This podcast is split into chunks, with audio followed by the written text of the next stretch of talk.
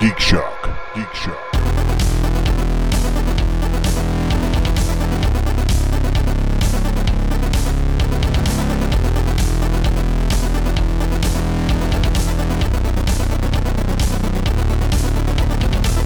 do a uh, we could do i don't know if we which would we want to do like a full on uh because we could talk about good movies and, and and and relatable like jeff said would talk about how it relates today uh, but would, there's also yeah we could do a so bad it's good Yeah, yeah. i don't know if that would be the podcast or Do the both. segment yeah Do both.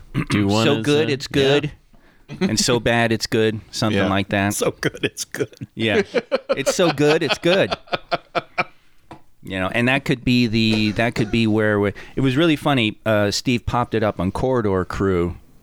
They talked about good bad movies, uh, where they they were talking, and they actually were like dissecting. It's like when you're making an intentionally bad movie, and and and like the things you do in uh, in VFX yeah. in uh, visual effects to to do that. So to really drive that home. Yeah, well, it's funny because it's But not the obvious it, thing. it's not super duper bad. They sit there and they take it apart and they say you can actually see that they know what they're doing and they're doing it well. They're just but at the same time it's like this we're making we're making a you know a, a Sharknado type movie. I, I forget the the one that they were looking at. It was it was the it was the bad CGI uh, uh, alligator. yeah, bad movie. CGI alligator. So they were intentionally making a bad CGI alligator movie, but the guys are talking about it goes, but this actually the CGI alligator is not that bad. Yeah, you guys, you guys, you made a decent CGI alligator. Yeah, because they were talking about the alligator itself being well rendered and the lighting on it was actually good. What they what they were doing to make it bad was having it like float in midair or you know jump off hmm. a roof and it kind of it, instead of jumping off the roof it kind of swims down to the ground. yeah. So Jeff, you would appreciate the the the show a scene where it's attacking someone and they're like. Oh, look at that. It's got two focal planes. yeah. And Yeah. it's like that's how they make it look bad is, you know, they they they play with shit like that. now I want to know if it's as bad as the CG alligators in, say, Schwarzenegger's Eraser, or if it's like Sharknado bad. Now I want to see this. I'm gonna have to check that out. Uh, let's bring everybody in. Welcome, folks, to Geek Shock number 722. I am Master Torgo, 80s Jeff. Commander K. with Professor Big. and we are to talk Week in Geek. Uh, yeah, Deb and Barry, still not here this week. Still not Nope. here. No, Big failures, big failures. big time. Yep. And what's really cool, they don't listen to the episode, so we can, you, You, know. you know what? I, th- I think, Barry is short. you know what I think it is. Deb is short tempered. I think it's the fact that I've been bringing the Lester Fixins drinks. Mm. Yeah, which I have another. Oh no. Oh, well, I guess we'll have to wait, won't we? So We uh, should probably wait a week, Yeah. Todd. I'm already I'm already putting off talking about Big Bang Theory until Barry gets back. Yeah, really. It's like Empire Strikes Back. It's like that was our last last of fixins. Well, if we save all, if we save all the things that annoy Barry for the time that he's here, we'll have a twenty-minute show. Good. Yeah. So, Yeah. Good. all right, twenty-minute show. That's it is. okay. Uh, apparently, our, our short shows are a hit. Well, we got to keep it under an hour, though, right? So, gentlemen, I did finally watch The Commitments. I'll get to that in when it's time for my segment. But uh. Clockwork Torgo is moving forward. So, those out there that have nominations for Clockwork Torgo, put them in there in the uh, Discord because it's time to set up another. So, but we'll get to that later in the show. So, that being said, since we're going to save the what's going to my mouth for next week, because good idea. Yeah. Because yeah, I, I I need more Barry Payne. I know. So yeah, You could just see him. and, being and like- Deb Payne is just a bonus. You, you could you, you could see him being like, uh, Deb, he's going to be doing a couple weeks of uh, what's going in my mouth. So why don't we why don't we go to Disneyland? which I can't wait to hear about because apparently the Pirates of the Caribbean ride stalled on them. while Oh, they that were there. yes. So That and it was nice and chilly. I think you should have spent the extra, or should have just made it 150 and actually get them stuck next to the yo-ho yo-ho thing. there's, you know what? It didn't have 50 on me. Yeah. yeah. I hate people complaining about cold weather in January. It's like it's January, it shouldn't be cold. I'm like, middle of winter is until like February third. yeah. It's like, look at a calendar, people. Yeah. Oh, The God, it Kansas drives me crazy. Bitching Yeah. about people, bitching about. Right. Hey, there's a reason I moved out here. I mean, yeah, it gets cold in Vegas, but it doesn't get nearly as cold as where I grew up. Well, sure, I know that. I was in Chicago, but it, Yeah, yeah, yeah. You know it's like eh. that that lake effect. That, oh, my God, Oh my God! it's Yeah, the worst. I, uh, I, I sincerely believe I have uh, some nerve damage on the tip of my nose and my chin from Chicago because now it has to get cold. It has to get below freezing. But there is a certain point when temperature gets low enough, the the the, the front little that that little soft patch on your chin mm-hmm. goes numb very quickly, very easily, as opposed to the rest of my face. Oh, wow. I still remember there was a time Todd and I went out to Chicago, and it was in the fall, and holy shit, it got cold. Yeah. Yeah. And it got really cold. Yeah. And the place we were staying had no heat. yeah. Where I, where, and also where I lived in Chicago. Yeah. Yeah, oh I- yeah, you had that one radiator. Yeah. Oh, I- that's right, I yeah. lived I lived by that radiator that winter. I remember you. Uh, yeah, yeah. I remember you talking about that. Uh, the uh, URTAs, and I can't remember what the URTA stands for. United Repertory. All right, anyway. It, it's Regional Theater Association. something like that. It, it was where you where you auditioned for grad school. Yeah.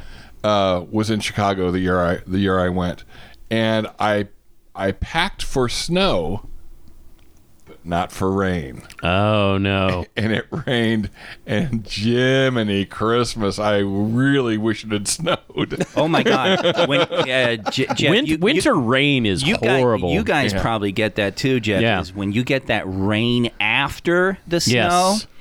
Oh, that slush is just the that that Just and the- then when you get the you get the snow but then it's followed by that wet rain and then it's followed by the freezing rain Mm-hmm. Yeah. and you got like a layer of ice over the layer of snow sure. oh my god Oh, the it's frozen so slush. weird Uh, the frozen slush was. but it always fun. fun to walk on the frozen snow. yeah because like you, you, you step you step on it and it's like it cracks through and Yeah. it's it's it's solid and then it's soft and then solid again oh it's so yeah, weird a lot of fun fun with physics. yeah, and big in the, wearing your big old moon boots And you know, wet snow it makes a good snowball. Right? You bring out the, you bring out the snow troopers and you have a proper scene. yeah. There you go. Get the AT-ATs out there. Yeah, yeah.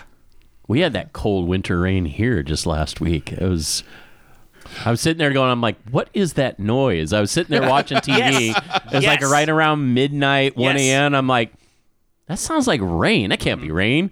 And then I open the front door. Sure enough, it's raining. Yeah, Yeah. And it's everything is steaming because the ground temperature and the air temperature were so disparate that it, it just ev- there's fog everywhere Yeah. coming off of every object that's getting hit by the the cold rain. Everything is saying "fuck you" to everything Yeah, else. exactly. All right. Well, that was our tight eight about the weather and old men talking about it. so, gentlemen, let's get on topic. What geeky things did you do this week? I'm going to start with you, Steve.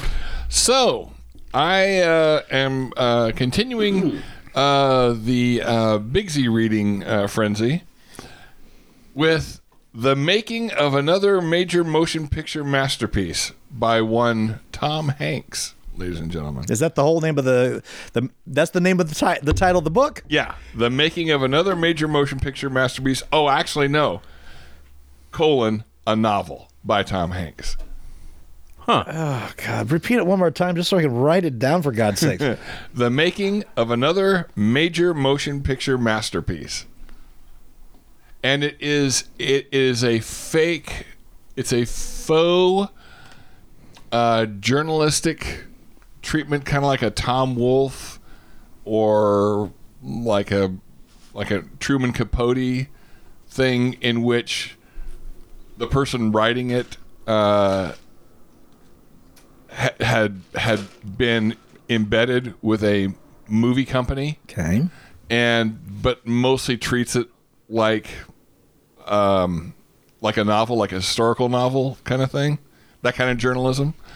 Um, and uh, what makes it geeky is the movie they're making is a superhero movie, Okay.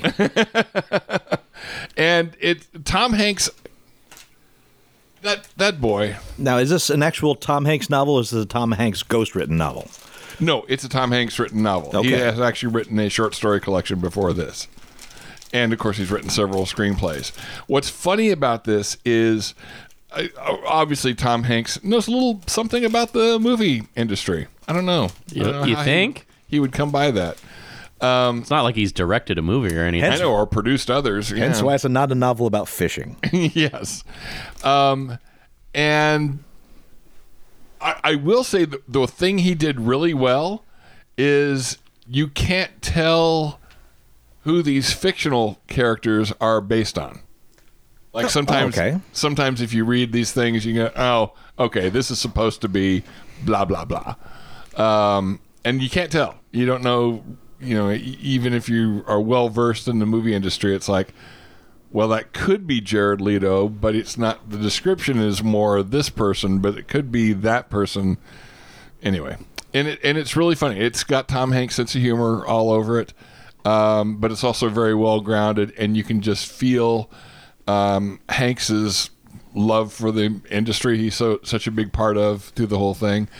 Um, a couple other fun features uh, is he actually had some fake comics written and drawn, or actually, I guess he wrote them, drawn up that are embedded in the book occasionally that the movie is allegedly based on.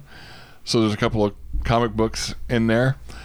And then the last thing is um, if you want to Bill Johnson is the writer director of the movie in the in the book. He goes, if you want to read Bill Johnson's screenplay for uh, Knightshade, it's got a QR code for it, and sure enough, it's got a script, Oh, 78 page script. well, that's Wow. impressive. So not only did Tom Hanks write this book, he also then had to go and write a 78 page screenplay that there are scenes in the screenplay that they that the book talks about them shooting. And I'm like, Tom Hanks, what the fuck? Man, you really did have a lot of spare time over COVID, didn't you? Yeah. so I do recommend it. I uh, if you like if you like the movie industry and and uh, uh, yeah, it really is. It's it's a very uh, nicely grounded book. Characters that you care about, some that you love to hate. You know, sitting there going, "Oh my god, just fire this guy." um, and uh, yeah, I recommend. Um, I was cat sitting for my ex-wife, and so um, we will talk about Big Bang Theory probably next week. But I, but as I was cat sitting, I binged the first three and a half seasons of Young Sheldon. Uh, A very different show than Big Bang Theory.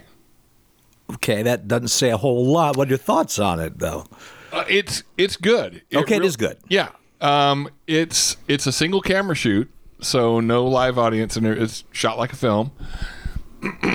it's a little bit more of a dramedy than a straight comedy. There are some nicely grounded moments, and uh, several people have commented um, that it, it seems that because we know where Sheldon ends up, that his character's kind of locked in. The actor, the young actor that plays him, is really good, but he doesn't have all that much of an arc because you know the Sheldon that he is as a young kid is basically the same Sheldon that we see as an adult, but his family gets fleshed out nicely. Um, and in fact, they are they are creating a, a show around his older brother Georgie that is going to go back to being a multi-camera uh, in front of a live audience. Oh, really? Uh, comedy, yeah. Um, but yeah, the, the fleshing out his sister and his dad and his mom and his meemaw, and, and it's got these recurring guest characters. It's like Wallace Shawn, Ed Begley Jr., Craig T. Nelson, and it's just and the- Who's Meemaw? Meemaw is Annie Potts, His mom? is Meemaw is his grandmother. I know that. yeah. Oh. Uh, Zoe. Well, you you you looked so sincere when you said that. and I'm like, really? No, no, no, no, no. no. I, I- I, was sincere Is because I wanted actor- him to say who's portraying Oh, okay. Meemaw because it's Annie Potts. Yeah, Right. and the yes, and the woman who's playing his mother, Zoe Perry, Yes. again for the first few uh, episodes, I was like, God, wow, they cast this well. She looks a lot like um, Laurie Metcalf. Yeah. Looked it up uh, because she's It's her, daughter. Yep. Yeah. and and it's it's really good. Uh, the the boy slash now young man that they cast to play uh, Georgie looks like he would grow up to become um, what's his name Jerry O'Connell. Jerry O'Connell, and then I was like, wow, they did some really just excellent casting on this, and just and really they do make make use really well of all of all of their um, recurring guest characters. Wallace Shawn and Craig T. Nelson in particular are just absolutely fantastic in it.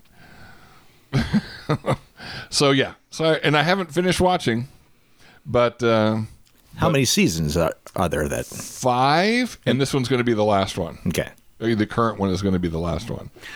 we were watching season 12 of Big Bang Theory, and uh, they did a crossover thing, um, sorta, where uh, To kind of promote the show, kind yeah, uh, uh, Sheldon basically did a VHS video uh, of his young self to talk to his older self, and so you know they did a whole thing surrounding playing that. Actually, a pretty good bit too. Yeah, and the first two seasons of Sheldon coincide with the last two seasons of Big Bang Theory. So the the season ender of season two for Sheldon coincided with the series ending of Big Bang Theory, and they did a real nice. Why is there so much dust in this house? Uh, ending to that season, I was like, oh god, why why is this dumb show making me misty all of a sudden? And it was really nice. And now the current season for Young Sheldon is the last one, Yeah. right? Yeah. So you don't have to worry about getting caught up too quickly, Nope. right? No, I um and see episode three of season five right now. Okay, so yeah, you're almost there. You're almost Yeah. caught up. Yep. Jeff, did you watch the whole thing? I it's, it's funny. Steve and I were just talking about this. I tried watching Young Sheldon. I just couldn't get into it. Um, What what, what didn't work for that for you? I I can't put my finger exactly on it. Um, I think it was mostly just.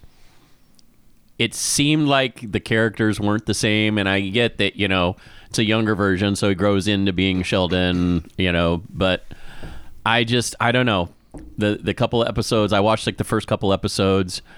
Um, usually I try to give a, a series a full season to let them get their footing, but I don't know. It just it just didn't speak to me. I can't really put my finger exactly on what it was. Okay.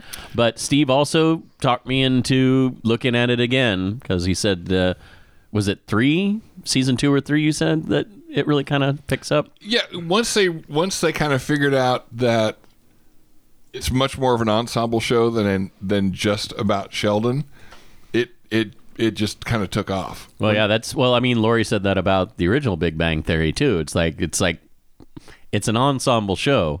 You know, arguing that with you know the higher ups. Like, Yeah. it's like, there's a reason I need all of these characters. It's Yeah. an ensemble show. It's not just about these three characters. Yeah. that live across from each other. yeah, but when when they really when they start to develop Georgie and they start to develop uh, Missy, which is his brother and sister, um, and Meemaw, and even like Wallace Shawn gets a fun story because he's a he's a uh, physics teacher at the local university, and so Sheldon goes and sits on on his classes, and then and then uh, he starts he, he becomes Meemaw's boyfriend. And then, and then zany antics ensue and things go a little wrong and everything. And but uh, yeah he has a fun and again he's not a series regular. And just fun stuff happens and he gets an arc and I was like oh good give the recurring character an arc too awesome Anything else, Steve? That's for me. I was again cat sitting, and so yeah, not too much. Jeff, what rocked your world this week? what rocked my world? Nothing really rocked my world, but um, Does does Jeff's world ever really? I'll uh, I'll start off with the um, the fun one. I went and saw the Beekeeper. That's the the Jason Statham uh, action film. I mean, it's it's a fun, you know, kick their ass action film. You know that Empty. uh, I wouldn't say empty, but also not necessarily deep as far as the storyline. Wasn't It's a humming? pop. It's a popcorn film. You go, you enjoy it. There was a lot of buzz around that one. Yeah. So yeah. So I would. that criticism stings. Mm, yeah. Uh, you guys Goes are down with funny. little honey though. It's a sticky situation he's gotten himself into. Jeff, what are you doing there? You really don't need puns. yeah, really. You're making me break out in hives. Oh my god. but uh, essentially, he plays a, a former covert op that's uh, What? retired. I know, right? I know. The man's expanding. I love Yeah. it. I And knew he had chops. he's like semi-retired, but then you know somebody pulls uh, shenanigans, and of course he's got to come out of retirement to, to I don't see as Jason he says, Statham ever protect doing the hive. ever doing a you know like Magnolia style picture or a Robert Altman style film. Oh, dude, you, Well, Wrath of Man was really good, and you need to you need to rewatch Snatch. Yeah, yeah. Oh, I, I think Snatch is beautiful. I love Snatch. However, Snatch is Jason Statham playing Jason Statham. Yeah. Well, I mean, Well. Jason Statham plays Jason Statham in a lot of films. In- so, in all- so if that's what you're expecting films. with the Beekeeper, you're gonna you're gonna be rewarded because it's it's essentially Statham being Statham. But It's, it's, uh, fun. It's you know. The action scenes are really well choreographed. Um, How often I does enjoyed he meet it. up with Bob Odenkirk? Not at all. That's the clash of the titans. That, well, I don't know. He'd probably kill Odenkirk. Well, I- not not based on. Uh, Well, I know, I know, but but uh, I mean, the thing is, is that Statham is kind of close to what he plays right. well, in real life. Yeah, that- he can there is he can he can do the he can walk the walk. But anyway, it like I said, it's a fun popcorn film. Uh, it's it's a good, you know, entertainment matinee if you want to go for the cheaper film. you know what you're getting. Yeah, exactly. You, you you're not going into this and then going, "Oh, I'm so disappointed," because you got to go into this knowing exactly what you're going to get, and you get exactly that. how often does he end up on a jet ski? Uh, no, not not not at all in this one. So. Uh, What? So know, it- no, it- no, no nods to the Meg. I, I have to say, the beekeeper. That could be one of those strange character story drama things. Well, about- this Sure, if somebody else was cast, sure. This certainly does seem like it could end up becoming No, no, like I a, mean, uh, not a as a- series with sequels. not as an actioner. I just mean the beekeeper, and it's you know some. Uh, I can't think of a director, but you know some. Some middle aged drama. yeah, yeah, just you know, and even a even a former covert ops guy, who's just now taking care of his bees and thinking about all the people who are Well- dead. You know, you could Sure. that that title the All I'm saying is it's not going to be in a Grosse Pointe Blank, right? Well, God, that you know fucking there is movie. a seri- I love that movie. there is a series of books by Laurel King uh, that started with the Beekeeper's Apprentice. That is basically retired Sherlock Holmes. okay. There you go, Jason Statham, is the new Sherlock, Holmes. I know what I'm getting with that movie, too. Uh, but anyway, main thing I actually wanted to talk about was uh, little setup to this. Uh, Oh, okay. The the playoffs this weekend. One of the games, specifically my game, was a Peacock exclusive. Yep. which I oh. have very strong feelings about. Yeah. I don't feel like NFL playoff games should be on streaming only because fuck streaming only for something that should be available Yeah. for anybody to watch at any time. I was Football work, working at the bar that day. You know how f- much it fucking sucked? Oh, I bet it sucked a lot. Hey, when you guys playing the game? We're not. It's Yeah. on Peacock. Exactly. Yeah. No, I was, and apparently, I'm from what I'm hearing, they're they're kind they're okay with the numbers. Yeah. Uh, well, I mean, apparently NBC Universal paid a lot of money to get this game to be an exclusive. So um, the only people that got some reprieve on this were people living in the Kansas City metro area and also in the uh, Miami metro area because they were uh, there's some clause in um, in these contracts that allows it to be on local television, but only in the cities of the teams that are being featured. That's So- funny because live television, it's usually the opposite. It's Yeah. blackout. Unless the uh, if the stadiums don't hit a certain Yeah, percentage. if, Right. if they don't sell out, then yeah, they're then they can be blacked out locally. I wonder if uh hmm fascinating. Yeah. Yeah, I I I actually I spent some time um, house sitting for Barry and Deb. I, I, I spent some time doing some other things. I could not watch any of the friggin' games because I I don't have live television, and all the streaming options are just shit. yeah, So and They really and, are. and of course, Yeah, the Dolphins- Barry, Deb, pay for some decent streaming. I already. know. they didn't have. Yeah, they they they didn't have uh, Peacock, so I could watch that. They didn't have Hulu, so I could catch up on my Rick and Morty. Uh, what a fucking. Yeah. I'm not But- even a sports guy, and that stuff. yeah. is Oh, just- it's it's it was it was frustrating. I mean, Live TV carrying major sports.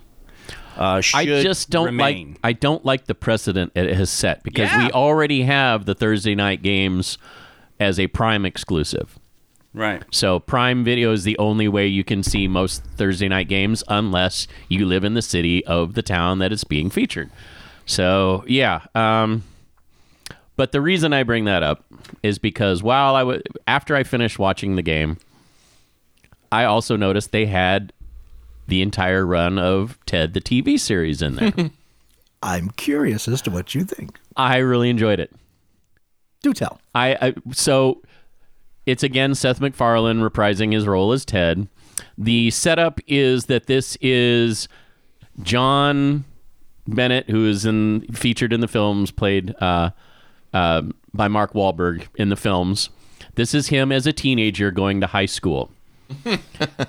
and holy shit, the kid they cast, this Max Burkholder, he has the speech patterns, the mannerisms down so well. Yeah, you could think this was Mark Wahlberg's kid at this point. I swear to God. Everything he says is a question. Everything out of his mouth ends up on the upswing Something like that. like Yeah. this. Yeah. But I'm surprised. Yeah, I know, right? uh, but at any rate, uh, so the series features Ted and uh, John as teenagers, but also fills out the cast with uh, John's mother, Susan, father, Matty. Uh, you know, Matty played by Scott Grimes, uh, mother played by Alanna Ubach, who you've is one of those you've seen her everywhere, but you may not automatically know her name. You know, it's one of those faces you see everywhere in a bunch of different movies and TV shows. And uh, of course, the rest of the cast gets filled out with people that Seth MacFarlane has worked with on several of his live TV series, including The Orville, uh, Penny Johnson Jerald, um, this Giorgia Whigham who plays um, uh, John's cousin, but is living with the family in an apartment over the garage. Uh, it was driving me crazy as I'm watching this. I'm like, where have I seen this girl before? And then I realized, oh, she was on the Orville. yeah. But um, it's only seven episodes long. The majority of the episodes run between 30 and 40 minutes, typically on the, the lower end, like 32, 33 uh, except for the very first episode. Now, my only gripe with it is, and I understand why that first episode is long. That first episode is 50 minutes long. And the actual story part of the episode probably could have been done in about 30 minutes, but they're setting up all these new characters that you're being introduced. So there's a lot of fleshing out these characters in that first episode so that the following episodes you don't go, who is this? Uh, so specifically, the father, the mother, the cousin, and then all of the other like adults that you're going to see in the high school as they go to high school together. So, um, I highly recommend it. Uh, like I said, six out of the seven episodes, very short, thirty to forty minutes. Um, just getting past that first episode. I mean, there's a lot of funny parts in that first episode, but again, it just felt like I'm like as I'm watching it, I'm like, I feel like this should be a lot shorter with this because the actual story part of the episode is quite condensed. And then I'm like, oh, okay, I know what they're doing. It's the first episode. They're introducing you to all of these characters. And because they only have seven episodes to work with, that's why they're all being introduced in the first episode. But if you liked the the two movies, you're gonna like this. A lot of fun, a lot of stupid uh, jokes, and a lot of adult themed jokes. But there's also some pretty smart jokes in there, like where they start over analyzing something and and just you know making it like this huge math problem as opposed to just doing the thing. So without being too spoilery. It's funny, you know, you were talking about, um, you know, episode length and everything. Yeah. Uh, the reason I was able to uh, binge three seasons of Sheldon without the commercials, Yeah, that's like 20 minutes less. 18. 18, yeah, sounds about right. by uh, comparison, I just looked it up. Uh, MASH without the commercials, 25 minutes. Oh, yeah. So seven minutes has been taken off. Basically, modern uh, half hour TV shows are YouTube videos. Yeah, they really are. I mean, shoot, I remember when I was a kid and the local PBS put on Star Trek and they kept really touting that it's like it's the original series and it's being presented uncut. Yeah. And I'm like, what's the big deal? Until I started watching them and I'm like, oh, I've never seen Yeah.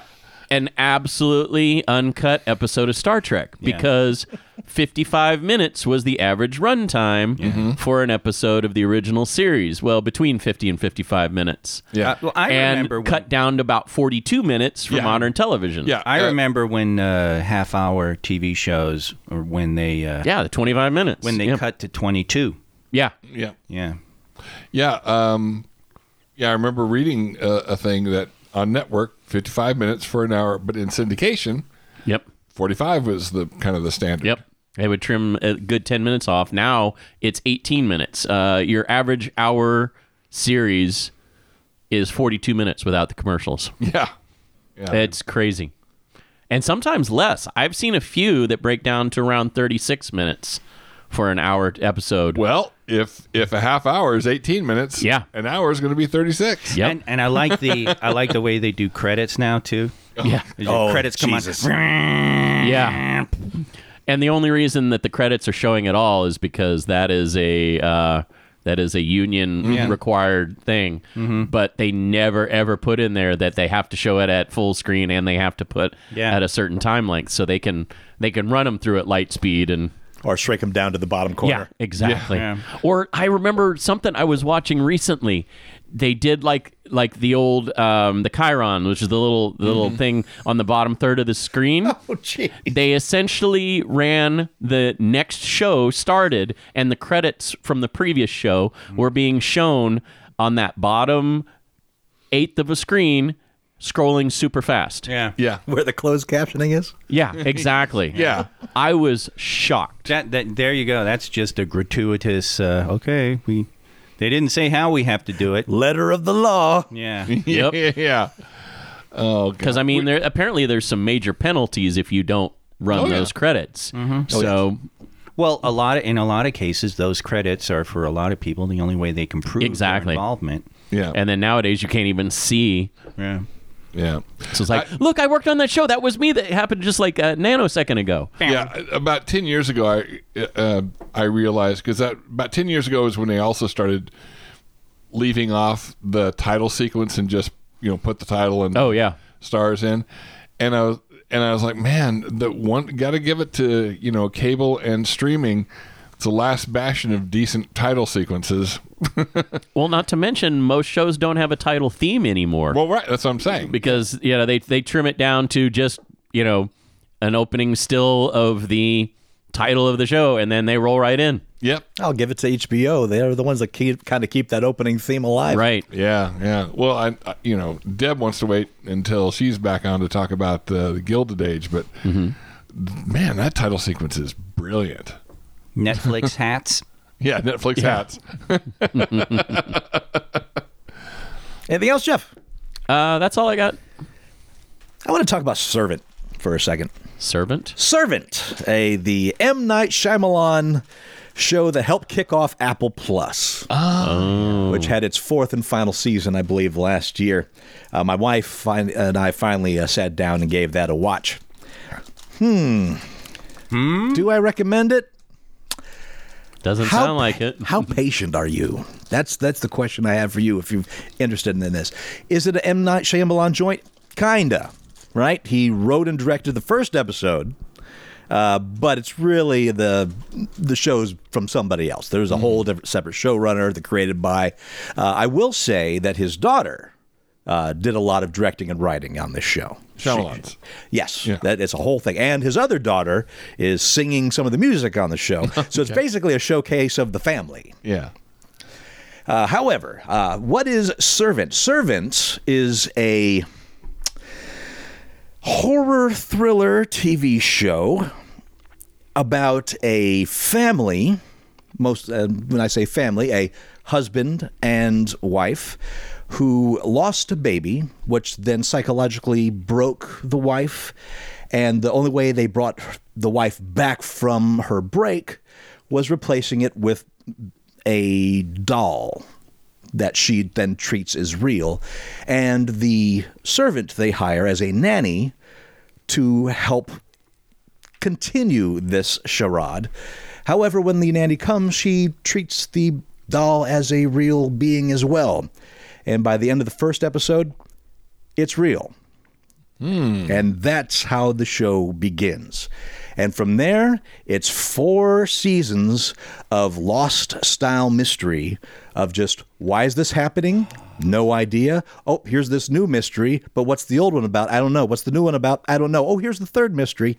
And it oh, just keeps going until by the end of the episode, end of the whole season, I guess I should say, or the whole show, maybe most of the mysteries have been solved and you are left pretty unsatisfied. Wow. However, there's still a few things that are up in the air. Uh, I don't want to spoil it for you because if that is your bag, it's all of that. But it's not a uh, Shyamalan joint. It's not a thing where there's a twist that happens. There's a few small twists along the way, uh, but uh, a lot of it, and what I know you're really going to love here, Kay, is that the whole core of the philosophy of the show comes from people not talking to each other. Oh God. People intentionally keeping information that is necessary for the other person. What do you mean? What, me? That that's Steve's pet peeve. That's a Steve peeve. Oh, I thought that was of- yours one too. of mine Uh, too. Well, I make fun of Steve Oh, I because see. there's a couple of shows he really likes that kind of use that trope a lot. Okay. Why don't they talk to each other? Because I need the show to happen. Fair enough. Now, how does water figure into this show? It kind of does at the end. oh, of course, because it's a Shyamalan thing. So it's it's because some of the mysteries are solved. It's the anti-lost because, god damn it, I hate the fact that they even t- the, the producers even talked about it. It's like so we're gonna go, you know, seven seasons and never pay off any of these mysteries. We're just gonna leave it wide open. Yeah, okay. Now, I will say, Ugh, frustrating. we were compelled to watch the whole thing, beginning to end, even knowing toward the end that this is not going to end very satisfyingly. But we still stuck it through. And looking back on it, he was all right. Right? It, uh, we, my wife and I love Shyamalan's films overall. this is not a some ringing endorsement. No, it isn't, and nor is it going to be.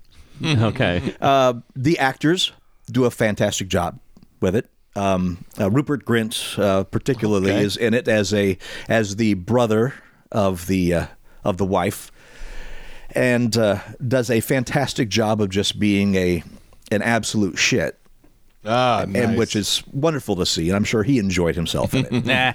Yeah. But yes, there's a lot of scenery chewing. As an actor, this would have been a fun show to be in because you would have had to go to all the levels in throughout the seasons because all of the emotions are in this show. Um, is it scary? No. Uh, is it eerie? Yes. Uh, there's some really interesting parts, and there are parts where the mystery is like, okay, this is a fascinating thing happening. I wonder why this is happening. And as you get going on, I think I know why this is happening, and then as it goes on, oh, that's why it's happening. I don't like that as much as I thought it was going to be. so, servant. no, not a ringing endorsement. So if that's that's not the reason to get Apple Plus, uh, Lasso is the reason to get Apple Plus. See is the reason to get Apple Plus. Severance For all mankind. for all mankind. For all mankind, it's a good reason. Uh, but uh, Servant, on the other hand, un- unless you got nothing else to watch, it's filmed well, it's shot well, it's got a great sense of atmosphere. Uh, but uh, no, no. Kay, what'd you do? Uh, what I do, Steve? Well, I don't know. I wasn't here for. yeah, most of the really. Yeah, Steve was uh, gone for a while, and So you're at a loss. my geek life kind of just died. um, I enjoyed going through a Kickstarter fulfillment that uh, recently came through. Oh, a fulfillment's nice to hear. Yes, it's uh, it's a game called it's a RPG called Shadowdark, What camera? are you on? Shadow You're on Dark. camera and think. Sha- hey, dumbass. Sha- I I didn't say look at anything. see, uh. th- see, guys, I under, I understand that. s- Kay will explain everything that he's holding and describe Okay. it properly. I know who here won't. the the reason I'm actually holding up the book, uh, I like it because it's it's one of the trends that a lot of uh, games are doing that I like. Is they're doing A5 or digest size books. They're not doing those big full kind of picture book, textbook type type of things. And what I really like about Shadowdark, it's it's got kind of that faux leather leatherish quality to it, an embossed cover, but by the feel of the book, the the size of the book, it it kind of feels like a Bible. Yeah, kind of looks like a. Gideon. Uh, except it has a, a, a lich on the front. But other than that, yes. Yeah, and you know there are liches in the Bible, so Oh, that's right. Joseph was a lich. But um, this is a fun RPG. It's done by a woman named Kelsey Dionne, who actually she is not uh, Steve and Kirsten old, but she is old enough that she actually played D and D as a kid with the old schoolers. And uh, so she knows old school d&d as well as the current trend. And Shadowdark is kind of taking new school rules concepts uh, the way you do rules and applying them to old school gaming philosophy. So she's got tons of random tables. The game is about the dungeon crawl. It's about the uh, adventurers getting together D&D style and going on a dungeon crawl I love those. and she has my favorite thing ascending armor class and stuff like that. She does step down a few things though. So like the hit dice are all stepped down. So the fighter hit dice is actually a d8 instead of a d10 the cleric is a d6 instead of a d8 and uh, so far the So people are more squishy. Yes, because it's that that whole lethality thing, which I'm okay with in a game. Because my philosophy with an RPG is if you if you have high lethality, then just make your character creation quick. That's all I ask, so that when your character gets killed, you can actually uh, bring in a new one. But then she introduces some newer concepts like the character funnel, which is a whole bunch of zero level characters that you I love that uh, roll up and you run them through an adventure. And it's especially lethal killing adventure that if they survive, this is your pool of characters to draw from during the campaign. As a, a character may die, you then pull from your, your funnel characters and reintroduce.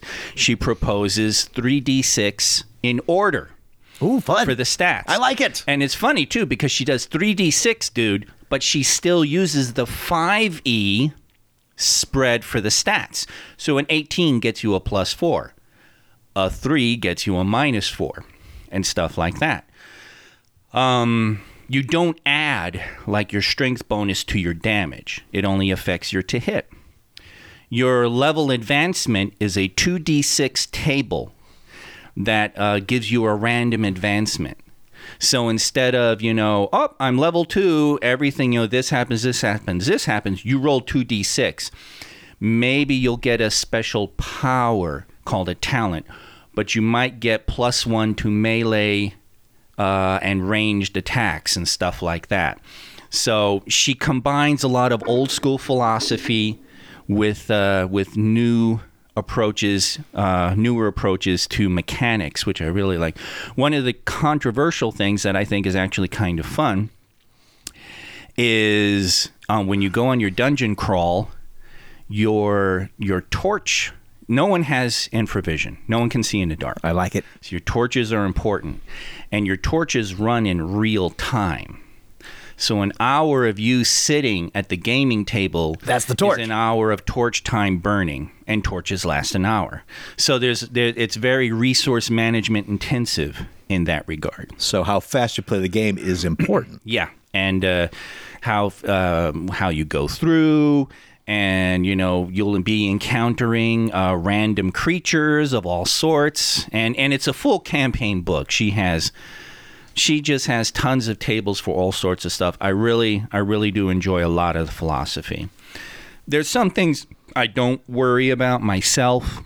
Uh, one of the mistakes I think a lot of people do when they try to strip down modern 5e is the first thing they do is the the hit points because they're like gotta be squishy gotta be baby and it's like i don't think that's necessary you just need to make sure the monsters pack a punch so you know there are things like that that i don't agree with and that i wouldn't do uh, if i ever do a strip down 5e thing which i'd like to do um, problem there of course is the person i probably want to collaborate with is barry and barry is his why would you want to do that you got the 5e hand so anyway uh, but he's not here. So fuck him. Um, but so Shadowdark, I highly recommend this. This was a this was a big one. This is um, um, a uh, Kickstarter that actually hit. I I don't even know if it was Kickstarter or on BackerKit because BackerKit now is doing their own Kickstarters. Uh, for people who may not know, BackerKit used to be just the fulfillment of the Kickstarter thing. Um, and now they're doing their own Kickstarter offers thing anyway. But uh, she she got over a million dollars in funding for for this. She had one of the records because Professor Dungeon Master, Bob the World Builder, uh, Ben Milton on Questing Beast, all of these OSR uh, YouTubers uh, had played her game and got some preview stuff, and they all endorsed it because Kelsey's been working on this fucker for like four years. She's actually been making rules, play testing. She plays in Gary Con in Wisconsin every year. She goes all around um, play testing in conventions and stuff. So she's she and she does a series of YouTube videos, and she's very thoughtful. I think they're very good uh, videos to watch if you're interested in thinking about game design. So I'm just I'm very impressed with it, and I'm very happy with it. Uh, I got the full deal. So there were three zines called Cursed Scrolls, which offered bonus classes and bonus rules and things like that, which is really cool. And a lot of uh, a lot of RPG uh, companies, smaller ones, are doing zines now. They're doing these little tiny. um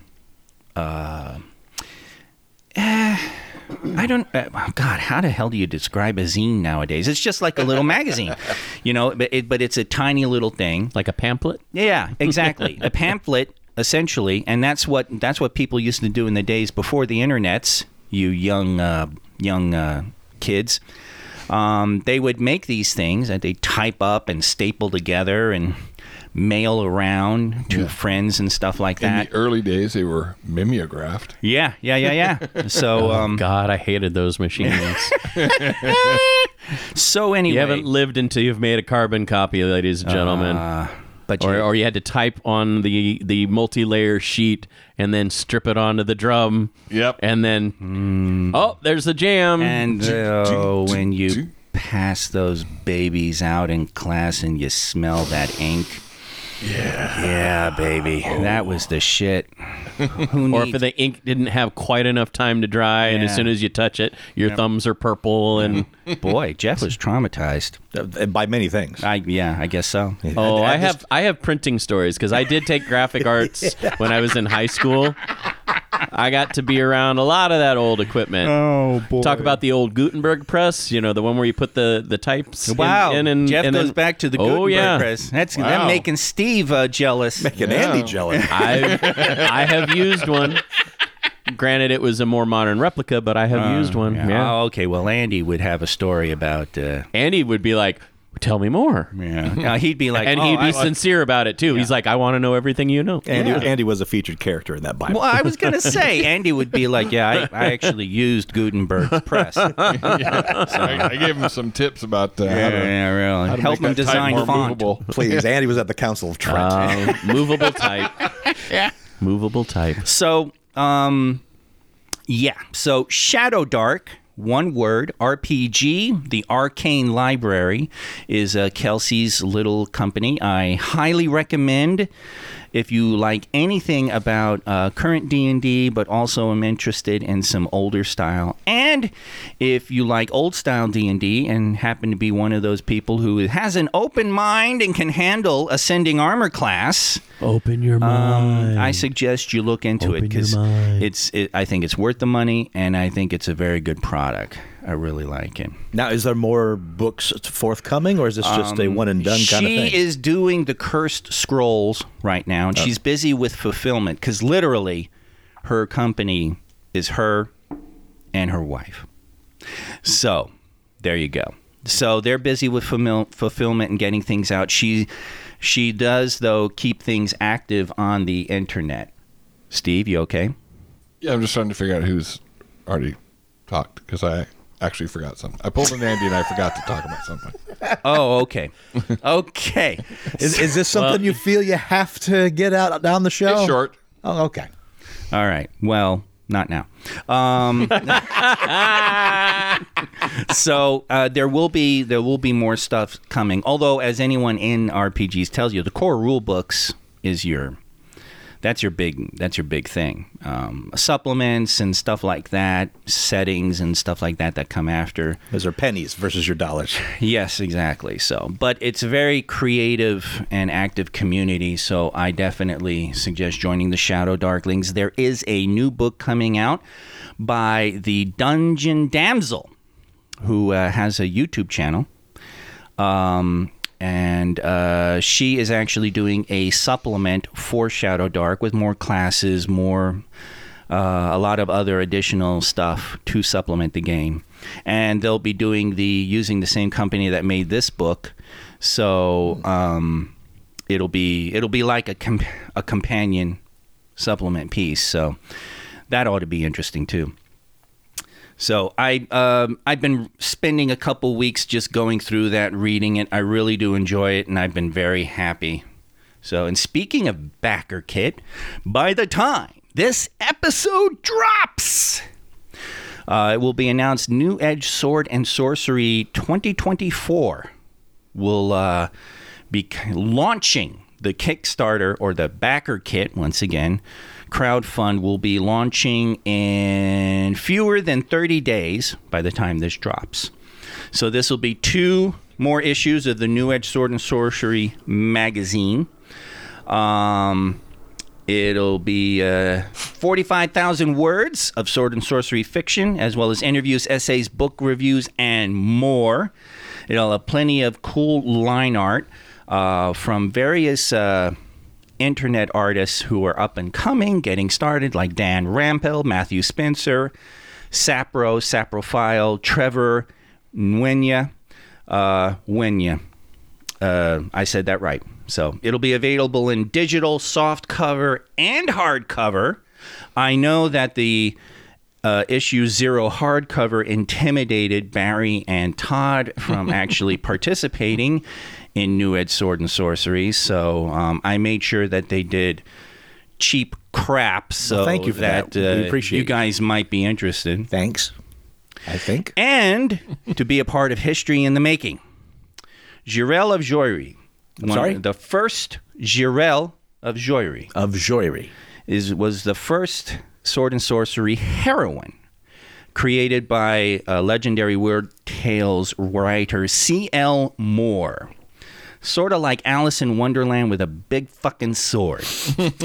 uh, now, she had some compelling adventures in bizarre dream logic realms and uh, balancing emotional life with terrifying struggles against dark forces. Now, Moore only wrote a handful of Jirel tales, but the C.L. Moore estate has authorized um, Molly Tanzer, editor of Swords vs. Cthulhu, author of Creatures of Charm and Hunger, and other stories, to write some new Jirel of Joiry stories, the first in 85 years. So that will be a part of the uh, campaign and uh, one of the books. New Edge. New Edge Sword and Sorcery. I sent Todd the uh, BackerKit. This is the uh, link you can click on to get the email newsletter, which apparently I guess is the big thing now. It's kind of nice. You don't. A lot of people are now saying, "Don't worry about socials. Just have an email lo- newsletter for communicating and stuff like Yeah. that." Which That- is it's back, baby. you know, which is nice considering how you know the catastrophe fuck that socials, social media is. Yeah. Boy. So, so I mean, that's basically where uh, where I'll go. I've I've downloaded some stuff on DriveThruRPG, stuff like that. I'm still interested in the OSR stuff, old school essentials, which is essentially a cleaned up, nicely laid out version of the old uh, basic expert edition of D and D. Um, and it, it's very clean, very well done. I recommend that highly as well. In fact, that would have been my go-to recommendation before Shadowdark. I got Major Meh, the old school essentials books, for Christmas. we'll see if he uh, cares. He's he's busy. Uh, he's busy mourning the fact that nobody seems to want to play Star Wars RPG. Ah. He couldn't even get Steve interested. Oh wow. So I why? mean, Why? Why? Uh, why no interest? I, I don't. Yeah, I don't know.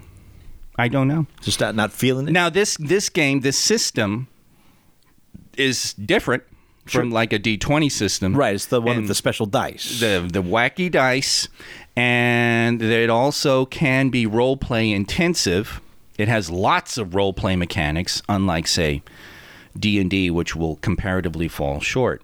So um, I know that some elements of our gaming circles are just not fucking interested, and I'm the only one who really because you know. I don't need mechanics to role play, and I can certainly go a session without having to try to kill something. See, yeah. Oh boy. oh, whoa, well, okay. Um, Dissenting uh, uh, opinion. I Hopefully, hear. hopefully this will this will drive whatever he remembered out of his head. no, no, no. oh no. Um. So, I made no secret of the fact that my go-to is Call of Cthulhu. Yes. And one of the things I love about Call of Cthulhu is all the math is done up front, which means that when you're actually playing the game, it you're just role playing, and you hardly have to roll the dice at all. Which I guess for some people it's like, no, it's all RPGs are all about rolling dice. It's like, why? To me, the dice rolling gets in the way of playing the game. Wow, Yeah. you heard it here, folks. Yep. Listen to that horse shit. All narrative, no randomization. Spoken No, like a dungeon master, Kirsten. Yep. yep. Nope. Just steer it, but don't uh, don't uh, micromanage. We Sounds got, like you like Dread. I don't know if I'd like. I don't know. uh, no idea. fiasco. Oh, Fiasco. fiasco. is- Fiasco, is- thank you. We should. Uh, we should. We should uh, do a fiasco. Uh, not live play, but we should record a fiasco thing. Sure. I mean, It- it's timed, so it's not like something that can go on and on and on. You Sure. have a limited time to do it, and you play it, and it's improvisation For a limited time only. Yeah, but uh, that might be up your wheelhouse because essentially uh, in Fiasco, Steve, the ro- the rolling, Mm-hmm. the dice rolls set up the situation, Okay. and then you play it out. isn't Dread Dread's the one with the Jenga tower? Right? Yes, it is. I think. Yeah, yeah. Probably Steve would like be removing a block and have a coughing fit, and, and his Could be. character would die. or I'd have a huge eructation. Blow the whole thing. Yes, Steve and his huge eructations. Yeah. Those his er- his or as Steve would say, eruptions. yeah. Another thing I got corrected on that. So, Steve, other than your erection, what else you need to get off your chest? So, uh, at the end of this month, at the end of uh, January, January 27th. Come on. Hold on, hang on, Hang hold on, on. hang on. God hold damn on. it, Anyway, on. I- I'll, I'll in, in either on uh, the Lair or uh, Discord, I'll post actual dates. It's the last Sunday of January at four o'clock. Um, I'm involved in a new uh, podcast uh, called Star Trek in Vegas with Goldie and Biggs. And it'll be a it, it will actually be a visual uh, podcast, so I actually will be able to say what camera am I on. Okay, cool, right here. January 28th would be the last Sunday of January. That's it uh, at four o'clock Pacific uh, d- Standard Time. Where do you find it? Uh, it'll be on. That's those are the details I will have to post later. It'll be on Goldie's YouTube channel, uh, her- also her TikTok, and Is that what it's called? Goldie's YouTube channel? I can't remember. See, that's what, that's the details I'll have to give later. I'm just letting people know in advance. If only the camera was on Todd right now, folks. I, I tell you what. Remind me the name of the show, just to pu- punch it right. Uh, out. wait, wait, wait. Start- As a professor, Oh, wait, Jeff, the Jeff- Jeff importance has of observation details are not included here. This this boggles my brain. Yeah, no, because we just had a production meeting today, so I, so the details uh, are still being ironed out. Okay. Last Sunday of the month. So this is a tease of details a that tease are of to details come. that will be coming. Yeah, I The sent only thing you know is the name. link that Got he'll it. put up later. Ha! What's what's the name of the show, Steve? Star Trek in, in Vegas with Goldie and Biggs. Like T R E K K I N apostrophe. Okay. Okay. Yeah. All right, let's move on to Clockwork Torgo. All right. All right. Clockwork Torgo. So, Clockwork Torgo, if you're not familiar, if you're a new listener, Clockwork Torgo is, I, I apparently have massive gaps in my movie watching history. Yes, you do. I I might disagree, but these guys believe I do. you So, can I'm- I'm- disagree, but you would be wrong. I'm uh, I embrace this. and so uh, the Shock Monkeys every month nominate a film that I haven't seen that I must watch, and therefore come to the show uh, to give my thoughts on this missing piece of personal film history. And the missing piece this month. Uh, has been in the works for months. Yeah, it might be going on a year now. Uh, I still argue that this is an important piece of cinematic history, but go ahead. Oh boy. Jake. I know Jake is a big fan of it. has but- been nominating the commitments for a very long time. Yes, he has. Renominating over and over, and finally, out of a uh, out of pity, it was chosen. And, and not only was it chosen, but Jake for Christmas sent me a beautiful 25th anniversary D- uh, Blu-ray copy of the film. Jakey! So thank you for that, Jake. And so yes, I have finally seen The Commitments, released in 1991. Yep, August of 91. Yeah, I uh, can't remember the director's name. Uh, Alan Parker film. If you're Ah, not yeah, familiar yeah. with Alan Yeah, yeah. Parker, uh, he did uh, Fame. He did Evita. Right, and those are just the musicals. He's done Mm-hmm. Yeah. in Mississippi Burning, lots of stuff. Yeah.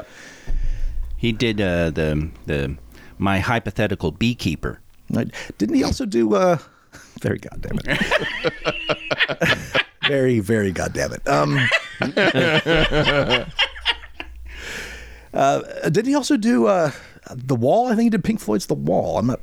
For some reason, I'm thinking he did that. Hang on, hold on. But uh, I'll, I'll let you figure that one out. Either way, The Commitments uh, was based on a novel that was released in 1988.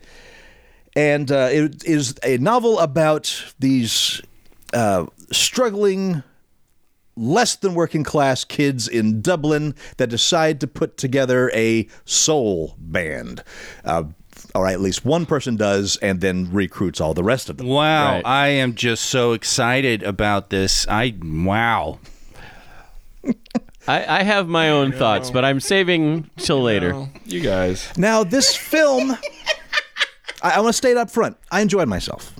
It is a enjoyable experience, and a lot of that has to do with the charisma of the actors slash musicians that are portraying these roles. There is no story in the commitments. It is a making of the band and the breaking of the band. There, there is no plot. You're just here to get behind these kids trying to get themselves make themselves something in a world where the world expects them to become nothing. And probably one of the biggest characters in this movie is Dublin itself, working class, poverty Dublin of the late 80s. Um, eh, but again, that's it's hmm. that's the movie. It is all. It is a. Eh, I can't even put it like an Altman character piece because it isn't like you follow this character in their life and this character in their life. You really see these characters only when they're together as a band, except Yeah. when the manager's out pontificating about the band. So more like a slice of life kind of thing. It's a slice of life thing, but even so, with a lot of slice of life, Even more simplified. Yeah, Yeah. a lot of slice of life Like movies, thin right? slice. You follow this character in their life and what Yeah. they go through and so on, and you get little chunks of that, but only when they're dealing with advancing this band for better or worse. There's not a lot of character development. Now, I think I enjoyed this It's kind of slice of life. a lot more being uh, that I had a cover band when I was younger, so there was a lot of oh, I recognize this moment of life. yeah, yeah, this uh, this feels very very familiar. Uh, so if you don't have that kind of background or you don't have an interest in music, I don't really see you enjoying this movie very much at all. It's really what it comes down to. How much do you enjoy the workings, background workings of a band?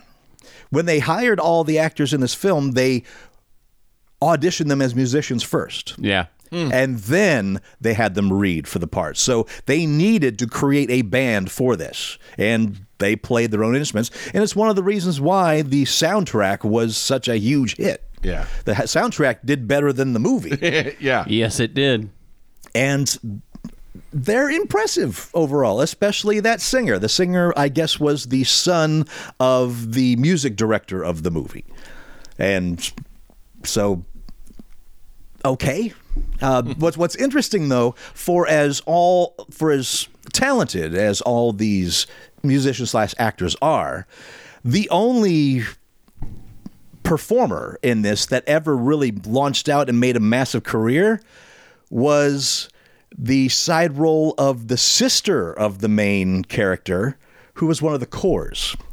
If you're familiar with the Irish band, the Corrs, Oh, okay. Uh, sh- yeah, she was a member of that, and she was just uh, like Ace really, really sad. Like, like four members of the Corrs are in this, but like three of them don't have speaking roles. I would mention Colm Meaney too, but Yeah, Colin I was was already an established actor at that fact. He was already doing Next Gen at the time that this came sure. out. Now I'm talking about people that had a music career yeah. after this. Oh yeah, no, God, yeah. there's yeah, there are no. You will not recognize anybody but Colm Meaney in this. Yeah, there's not really a lot of breakout characters Right? from and none of these only one only one of them went on to have a full on acting career. I can't Yeah. remember her name. She was the the brunette with the uh, straight hair of the of the band that was in the what are they called the uh, commitment ets I think they're officially called. Uh, but it is an enjoyable film. Uh, it's it's very it's almost like a first salvo, a pre-salvo of the '90s independent movie era, right? Yeah. When all the the, the '90s, when the the land of Miramax was taking over, Yeah. Right. this is like a proto of that. So that's what it feels like to me. Yeah. Like it is it's a movie without purpose, without a I can't say there's not a vision because there is a vision to it, but not that's one having really anything to say except for here's a movie based on this novel about a bunch of characters trying to create a soul band just out of passion and trying to lift themselves out of the world they're in Yeah. and and even the breaking of the band happens so fast at the end that it's not even a like a momentous moment. It's it's a band that ends in a fizzle, Yeah. Yeah. right? Well, I mean, you know, you look at things in real life, it is rare that something has like an actual blow up and goes away. It's, it's you know, people just going, eh, I'm kind of bored with this. I think, uh, yeah, I can't. And I Can't can't make even rehearsal. and I can't even say that it feels like it has an authenticity to it. Yeah. there, there is a heightened reality to this whole thing. Not not to the extent of something like Trainspotting, right? But but it has that whole kind of train spotting feel. Whereas we're going to follow these characters doing this thing and then let them be afterwards. It sounds very much like that uh, Merchant Ivory movie, uh, The Beekeeper. Boy, you're just not going to let this go, are you? no. Well, it's like I struggled to find. I need a director's name. He mentioned Alan Parker, and now I'm like, oh wait, Merchant Ivory, Sam Mendes, and now I'm thinking of all of those Miramax type independent movies Right. that were that were these hefty dramas that would have a name like the beekeeper, you know, the plowman, Condon. you know, the the the, the whatever. So, yeah. Uh, yeah, I, you know what, dude, I remember when that came. I had friends telling me for years, Kirsten, you have to watch this. And like, what is it? And they would describe it, kind of like you, except that you actually can describe things well Right. and and as a result, I've never ever been interested in watching this movie, and I have never ever watched it. And just from what you're describing, it's and Jake's passion. I don't think I'm- you'd like it, Kirsten, to be honest. I think I'm thinking it's almost like a, it's almost like a a, a Miramax version of the Goonies, where it's like you need to be in a certain place in your life I to see that I agree with. That I agree with. to to love it because I have a feeling I'd be bored to fucking tears. But Well, I, it's funny you say that because I do remember uh, my high school best friend Ben and I.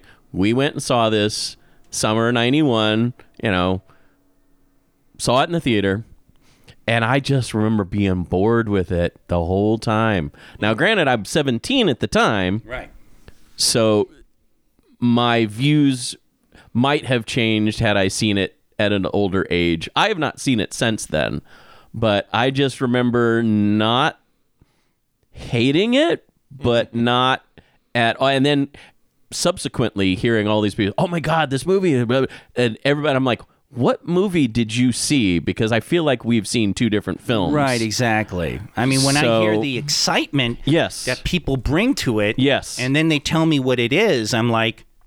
Did, did we 100%. transition somewhere and I miss it? Because it's like I don't mind Right. band movies.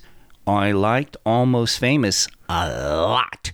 I like Well, that's got more that substance to thing it. that you do a lot. Well, But you're people- talking about movies that have character development, that have more depth to them. Well, and I also- feel like this film had no depth to it. They're also not an Irish soul band. Sure, sure. It's just well, but see that that's, not the thing. grab me have, by the short hairs. I have no problem with the music. The music is actually very good, right.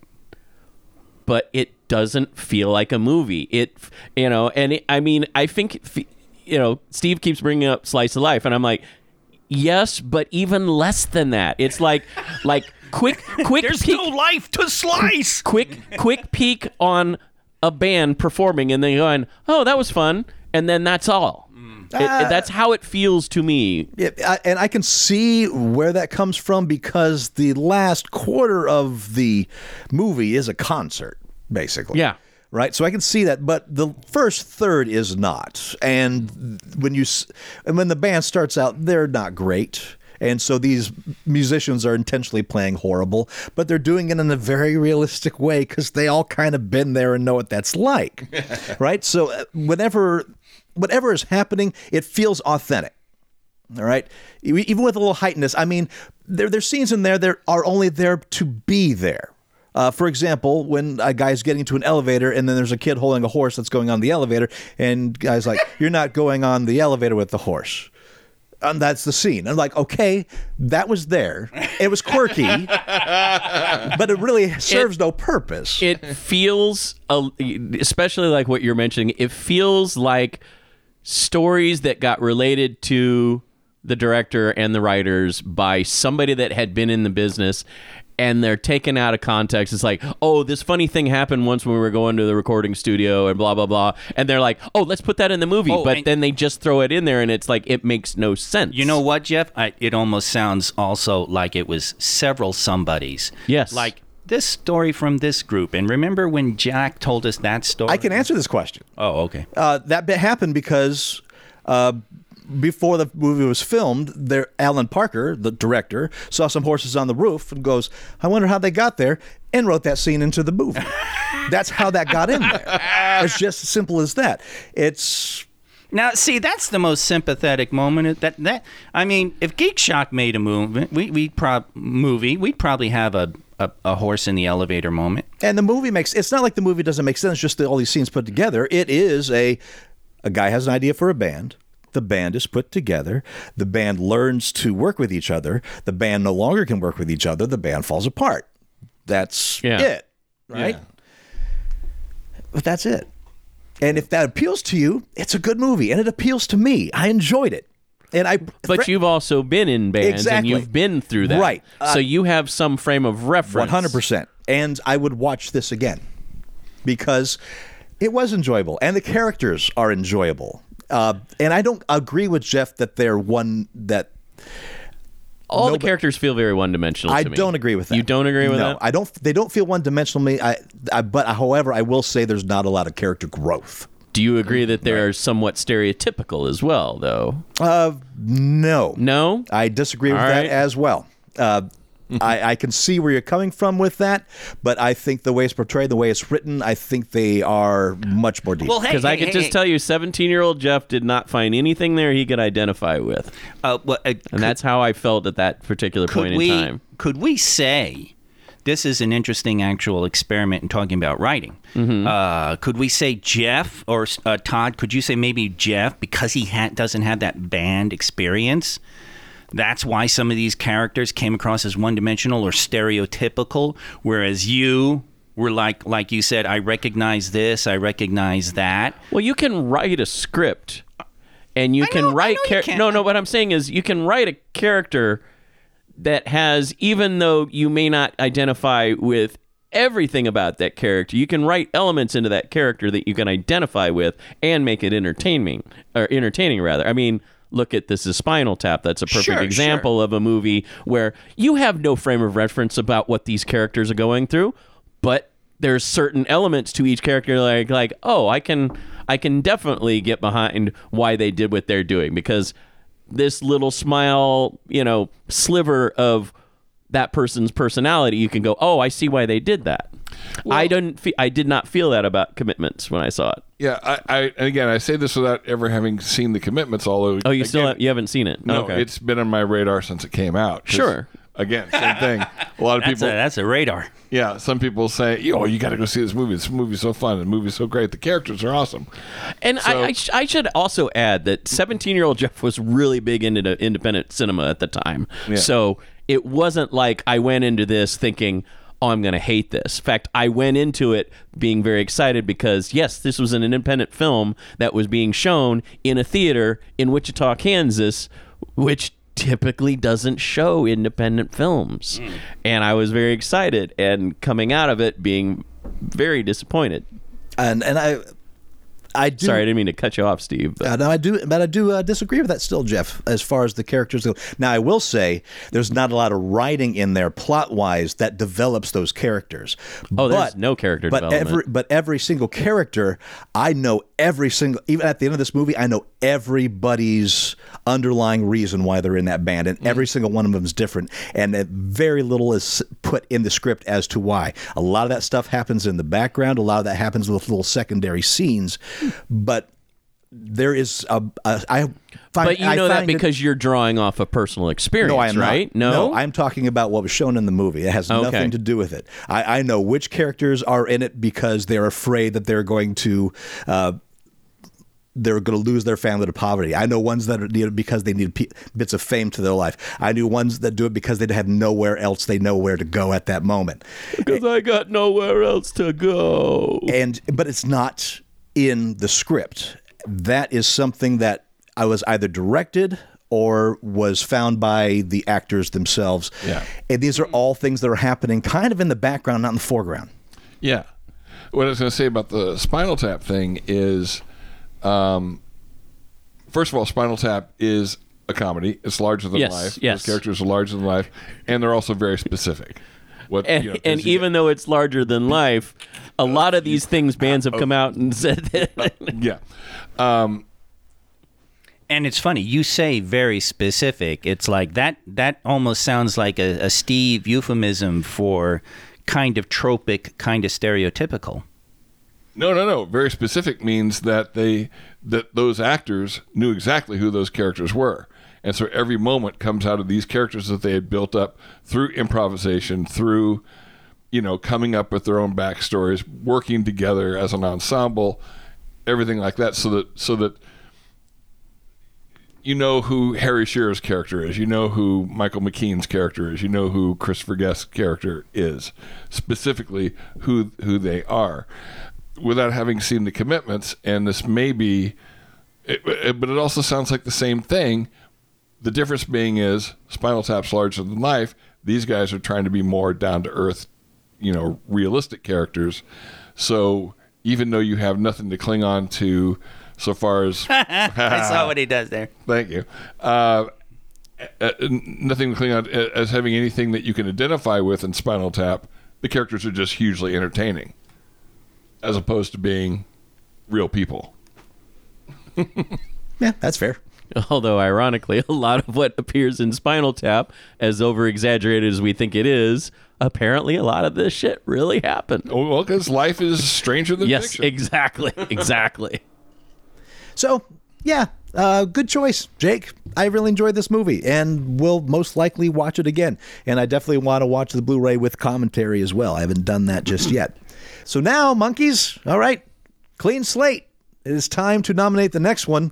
I got a feeling I know what it's going to be, but you never know. So nominate away. You can find that in the Ko-fi Discord.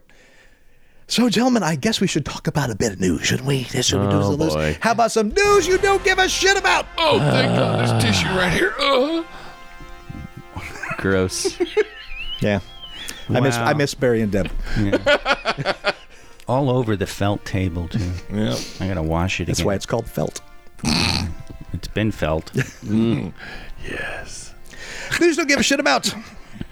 A new George Carlin comedy special, and I'm using the words George Carlin in finger quotes oh, I heard here, this. has been released on YouTube.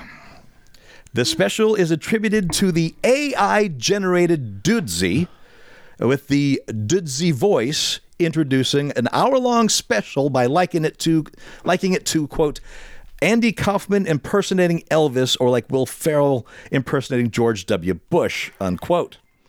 Now, uh, in a statement, Kelly Carlin Yeah. said, quote, my dad spent a lifetime perfecting his craft from his very human life, brain, and imagination. No machine will ever replace his genius. These AI generated products are clever attempts at trying to recreate a mind that will never exist again. Let's let the artist's work speak for itself. Humans are so afraid of the void that we can't let what has fallen into it stay there. Here's an idea. How about we give some actual living human comedians a listen to? But if you want to listen to the genuine George Carlin, he has 14 specials that you can find anywhere. Unquote. Yeah. Now, if you don't know, and probably don't, Dudesy is an AI generated podcast quote unquote host in which it learns from existing data to generate and speak on a range of topics. A weekly Dudesy podcast and a YouTube show is co hosted by humans Will Sasso and Chad uh, Kultgen. Uh, this is the second Dudesy comedy special, the first being a stand up routine using the AI generated voice of former New England's Patriot quarterback Tom Brady. That special was removed after Brady threatened legal action. So, yes, AI generated special of George Carlin, which, yeah, let's talk about that. Huh? Well, I, I I think his daughter said it all right there. You've got 14, was it? Specials? 14. To draw from? I mean, God, I grew up listening to George Carlin comedies without my parents' knowledge because if they didn't known, they would have freaked the fuck out. But See, I got Um, lucky. yeah, Yes, my introduction to George Carlin was my parents' introduction to George Carlin, which was the uh, Comic Relief album. yes. that was released from I think the second Comic Relief that happened. At. And so George Carlin did a version of his stuff, which was very tame for Carlin. So so once my parents heard that, they figured, oh, he's fine, and so I got to listen to George Carlin all I liked because they didn't really hear it. I still remember when your parents were talking about trying to get us tickets for George Carlin when he was here in Vegas. I did get to see Carlin in Vegas. Um, I didn't, but and I, you know, it's one of those where it's like, oh well, he'll he'll come back next year, and it was that one year where he gets sick and passes on, and it's just like, God damn it. Difference in parents. I took my mom to see George Carlin. Phenomenal. Oh wow, birthday. She loves him. And boy, oh boy, when he goes through the euphemisms for masturbation, it's an interesting moment to be sitting next to your mom and watching your mom laugh. That was surreal. I also uh, got her the uh, "When Will Jesus Bring the Pork Chops?" Oh, such a good uh, book. yeah. So, um, yeah, you know, uh, you and I, we're we're on a similar track with AI, but there are things we differ on. So Sure. I don't know. I mean, because yeah, there is. There's a metric shit ton. But then again, for AI to create something. You, I mean- a, a metric shit ton is a better thing to draw from. Not only- know? I Yeah. don't know, but Yeah. at the same time, it's like, why? And I don't know, because so much. One of the things that I have to be careful with in my fascination with what AI is doing, which is part of what uh, is upsetting you, Todd, is this is corporations testing the waters and figuring out how to do shit and how far they can go and, and what figuring out how not to pay real artists. Yeah, exactly, and and and how to exploit uh, IP without having to actually, you know, pay for it and stuff. So, you know, looking at it that way, there I can see dangers as well. So, yeah. But at the same time, it's like it. I think it could be a valuable tool for people who don't have the resources to do certain things, and you know, uh, resources are getting thin. It, it in many ways, uh, artists can do more with less now than ever. But at the same time, resources are getting thin. At the at the exact same time, it's getting also harder for people to have the resources to commission artists, to commission writers, to commission this, to commission that. So I don't know. It's almost as if there's more money being Hmm? siphoned away to smaller amounts of area, away from the general populace. Feels a little like late stage capitalism to me. Yeah. Yeah. Yeah. So uh, Somebody um, posted a Facebook meme. At the, you know, somebody complaining about. You know, why don't they teach art? Why don't they do art like they did back in the 16, 1700s? Why don't we have any more Michelangelos? Where, where, where are our modern Michelangelos? Where are this and that? It's like, well, if you want to get these billionaires to start being artist patrons like they did back in Michelangelo's time period, then step up and do it. Yeah, you, Oh, you- yeah. If you're going to ask where's the Michelangelo, you have to ask where is the Pope Julius. Right. And where is where are the Medici's? Well, not to mention, art has become such a big business now, and it also essentially a money laundering uh, scheme for the wealthy. So you know they they sponsor one artist and then try to get them to sell their you know their different pieces of artwork in a gallery just so that they can go oh oh you know I'll pay you X number of thousands of dollars for your painting, just so I can say, hey, I paid this, and now have some appraiser go, oh, well, it's worth 10 times what you paid. Yeah. Which, It- again, is nothing new. Yeah, it's been going on for centuries. Yeah. So um, it's just you know it's it's one of these things where okay, you got this thing called Dudesy that can do all this. Why? Why would you want to try to recreate George Carlin, whose observations are based on the life he was living at the time? Yes. You can't do that anymore. Create a new character that you can load this stuff into.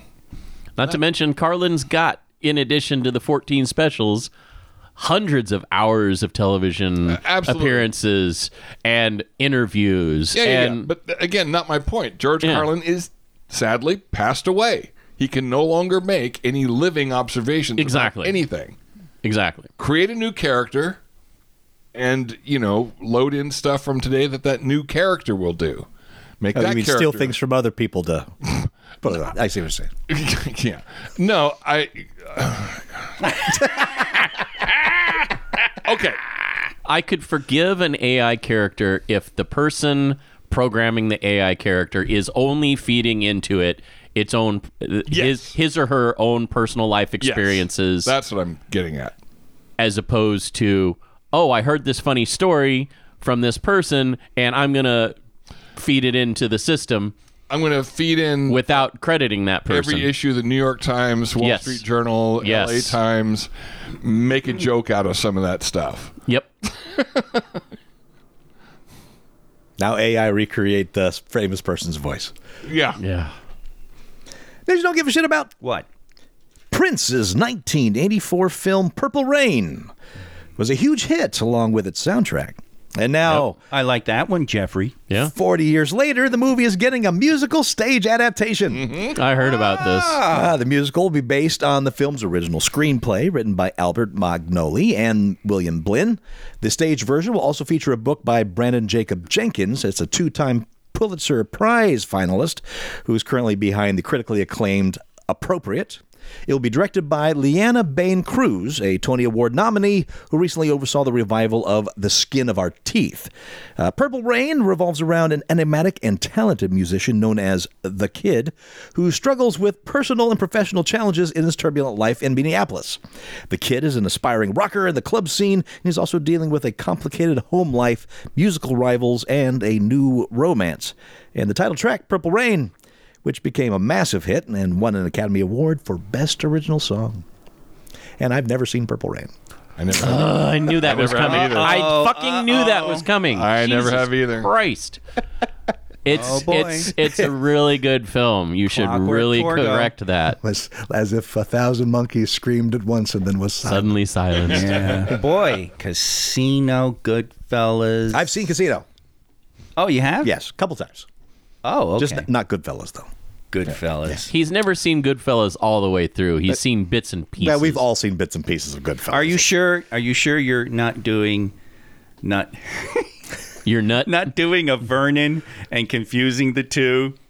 Because oh god, now I'm confusing Yes. the two. Oh, 'Cause God. we watched. We he was like, we we really need to watch. uh I think it was Goodfellas. And he's like, we really need to watch Goodfellas. We need, and then I- I- and then I- I watching remember the movie, this. He, he's he's just like, where the hell's the scene in the cornfield when they beat the shit out of Joe Pesci? God. What what am I missing?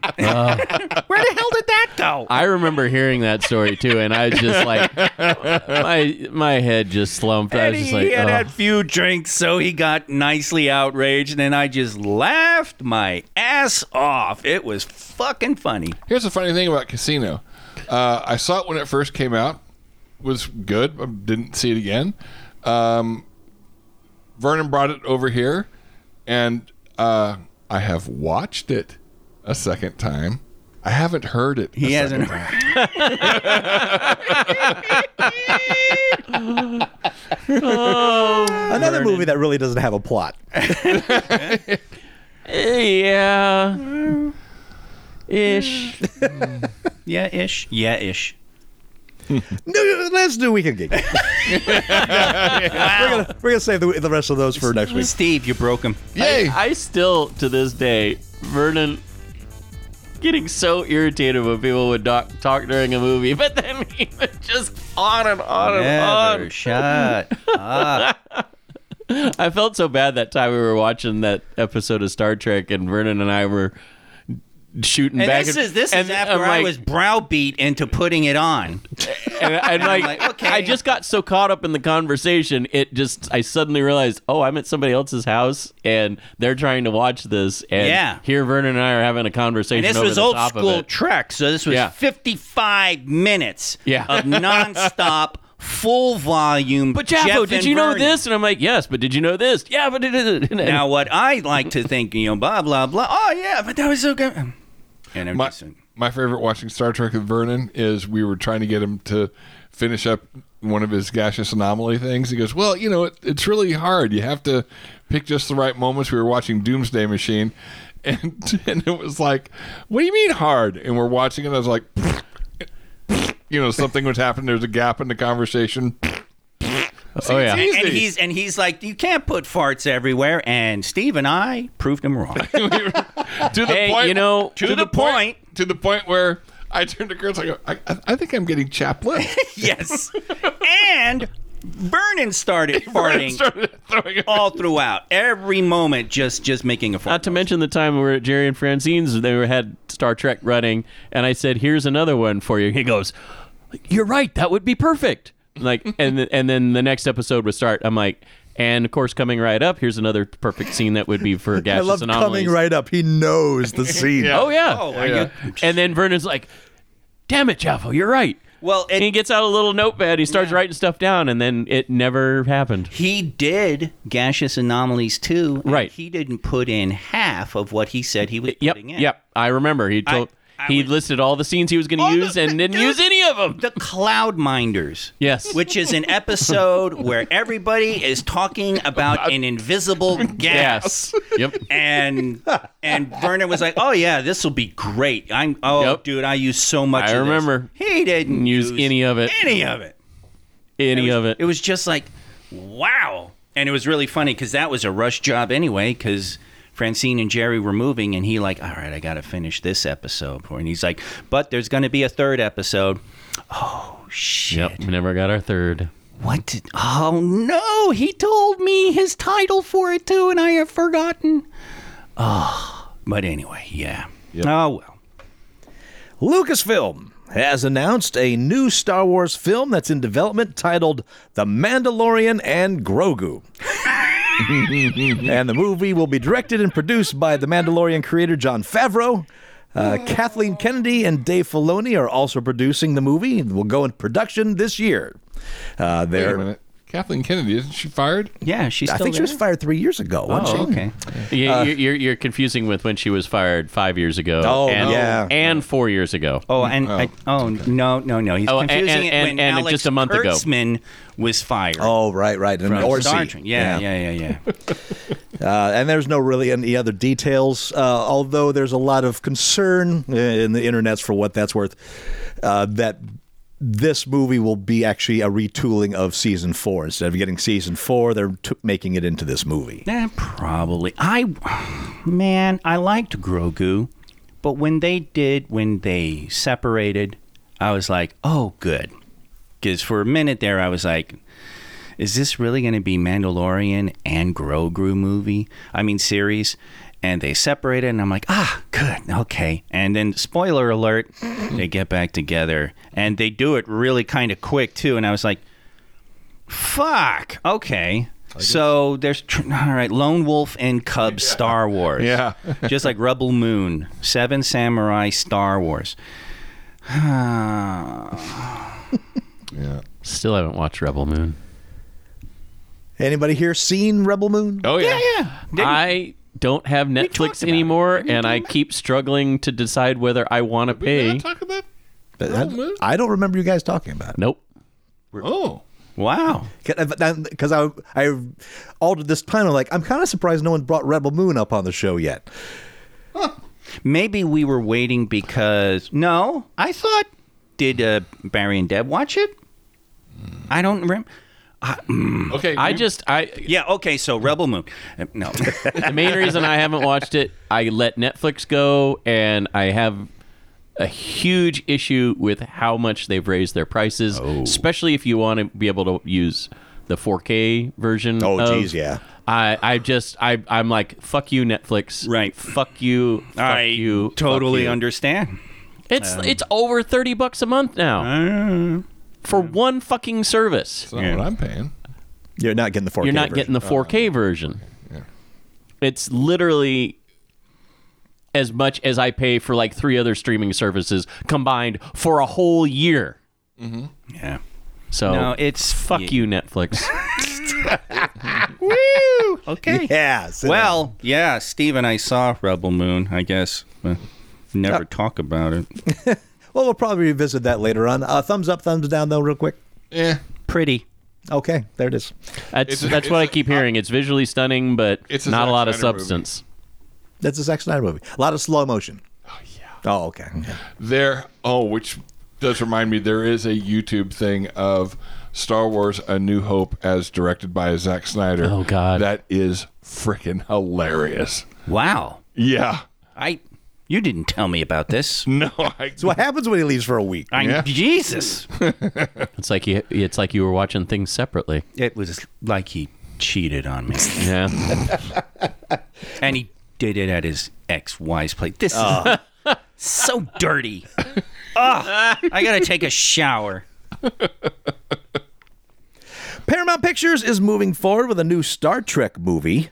Uh, Toby Haynes, uh, behind Andor, Sherlock, and Black Mirror, will direct the movie that is set to expand on the Star Trek universe. And Seth Grahame-Smith, who did Abraham, Abraham Lincoln Vampire Hunter, is going to write the script. J.J. Abrams' Bad Robot is producing. All we know about the film so far is that it's, quote, an origin story that takes place decades before the 2009 Star Trek film that rebooted the franchise, unquote.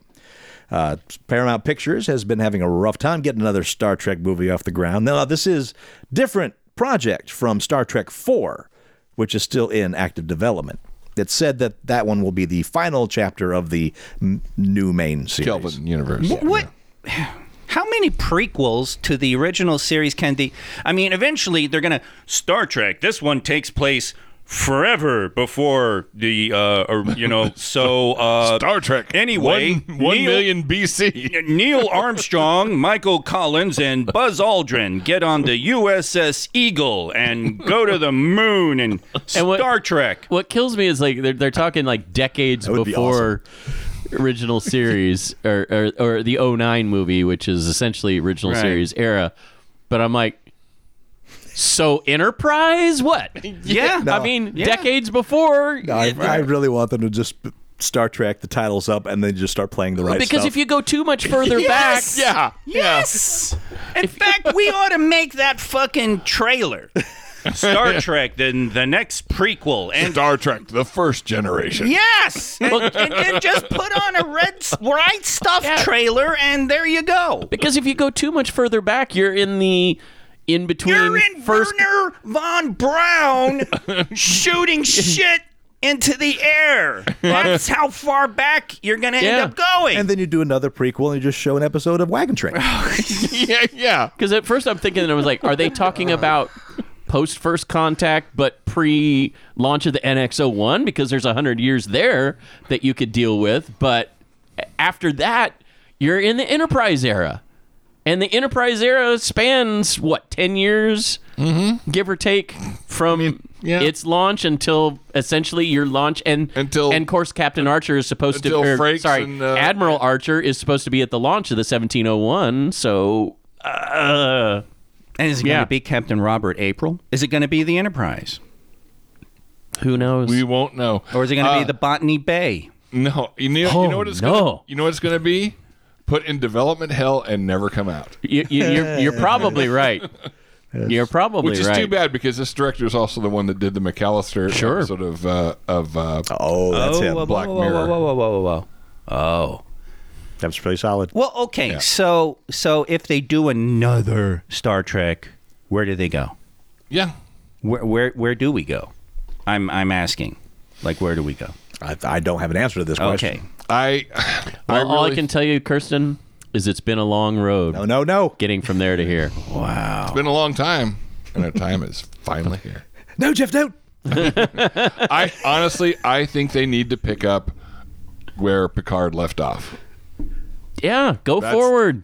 That's the era. Go- Go pick- well, forward. And he's saying that there's a Picard movie in the works now. Yeah, So- yeah. Well, he's seen a script, Right. and it doesn't necessarily mean Again. the movies in the works. Again, Yeah. development. yeah, hell. Todd.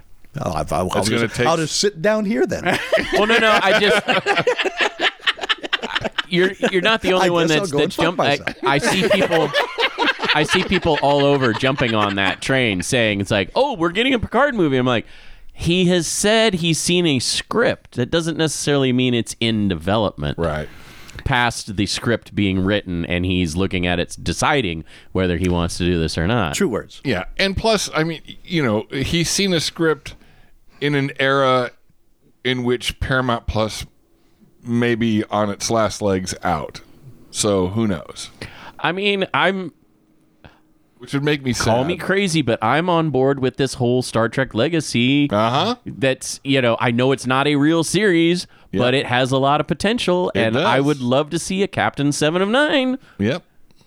I still think the way they need to go with Star Trek is away from Starfleet, away from Federation, lots more aliens. And we could get Zack Snyder And I do also feel like what you're saying, but also move forward. Yeah. Quit going back to the past. Oh yeah, blah, blah, blah, blah, blah.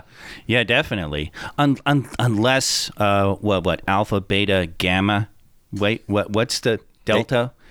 Right, ABC always Alpha, closing. Beta, Delta, Gamma. gamma. So there's gamma quadrant. Mm-hmm. Yep. We just totally do.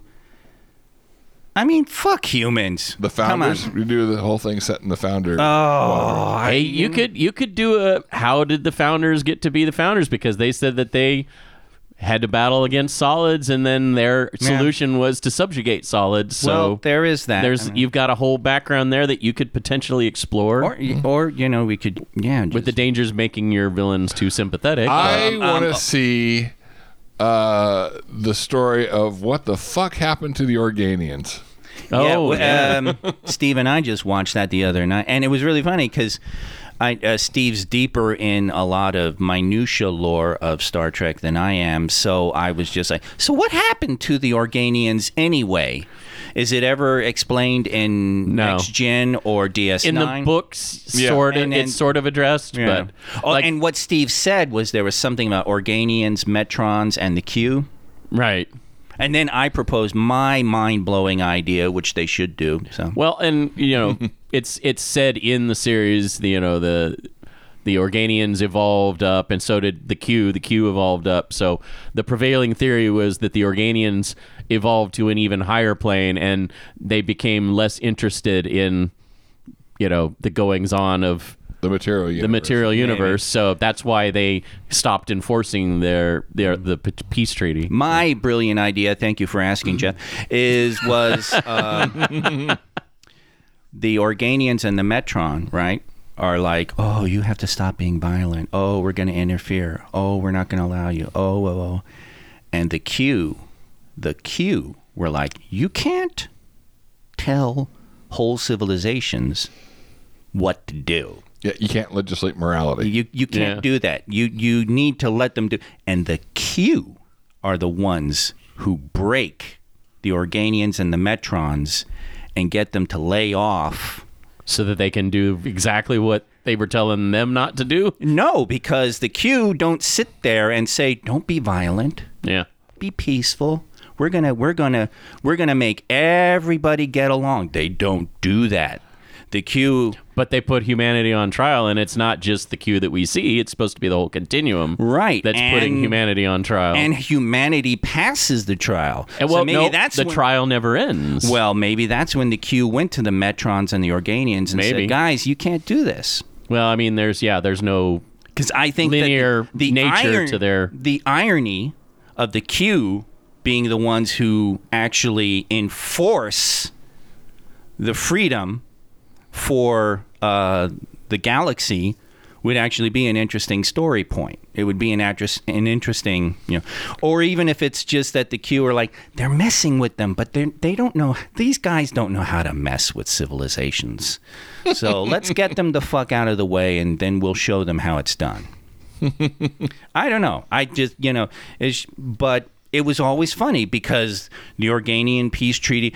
We watched the episode where it happened. Then we watched Trouble with Tribbles, which cites the treaty, Right. and actually uh, begins to explore the whole Cold War tete-a-tete with the Klingons and the Federation, and then Nothing. yeah, then we watched an episode where they were all prepared to go to battle with the Klingons. Yeah, but that was because they were under the influence of the sure, of the sure, but but but uh, if the Organians are going to sit there, I mean, what the Organians said, make this peace treaty. They made it, and then the Organians went away. Well, that would explain things. But in Arena, where the alien is making Kang and Kirk and Cruz fight each other, shouldn't the Organians have stepped up and said, "Hey, alien, what the fuck are you doing?" yeah.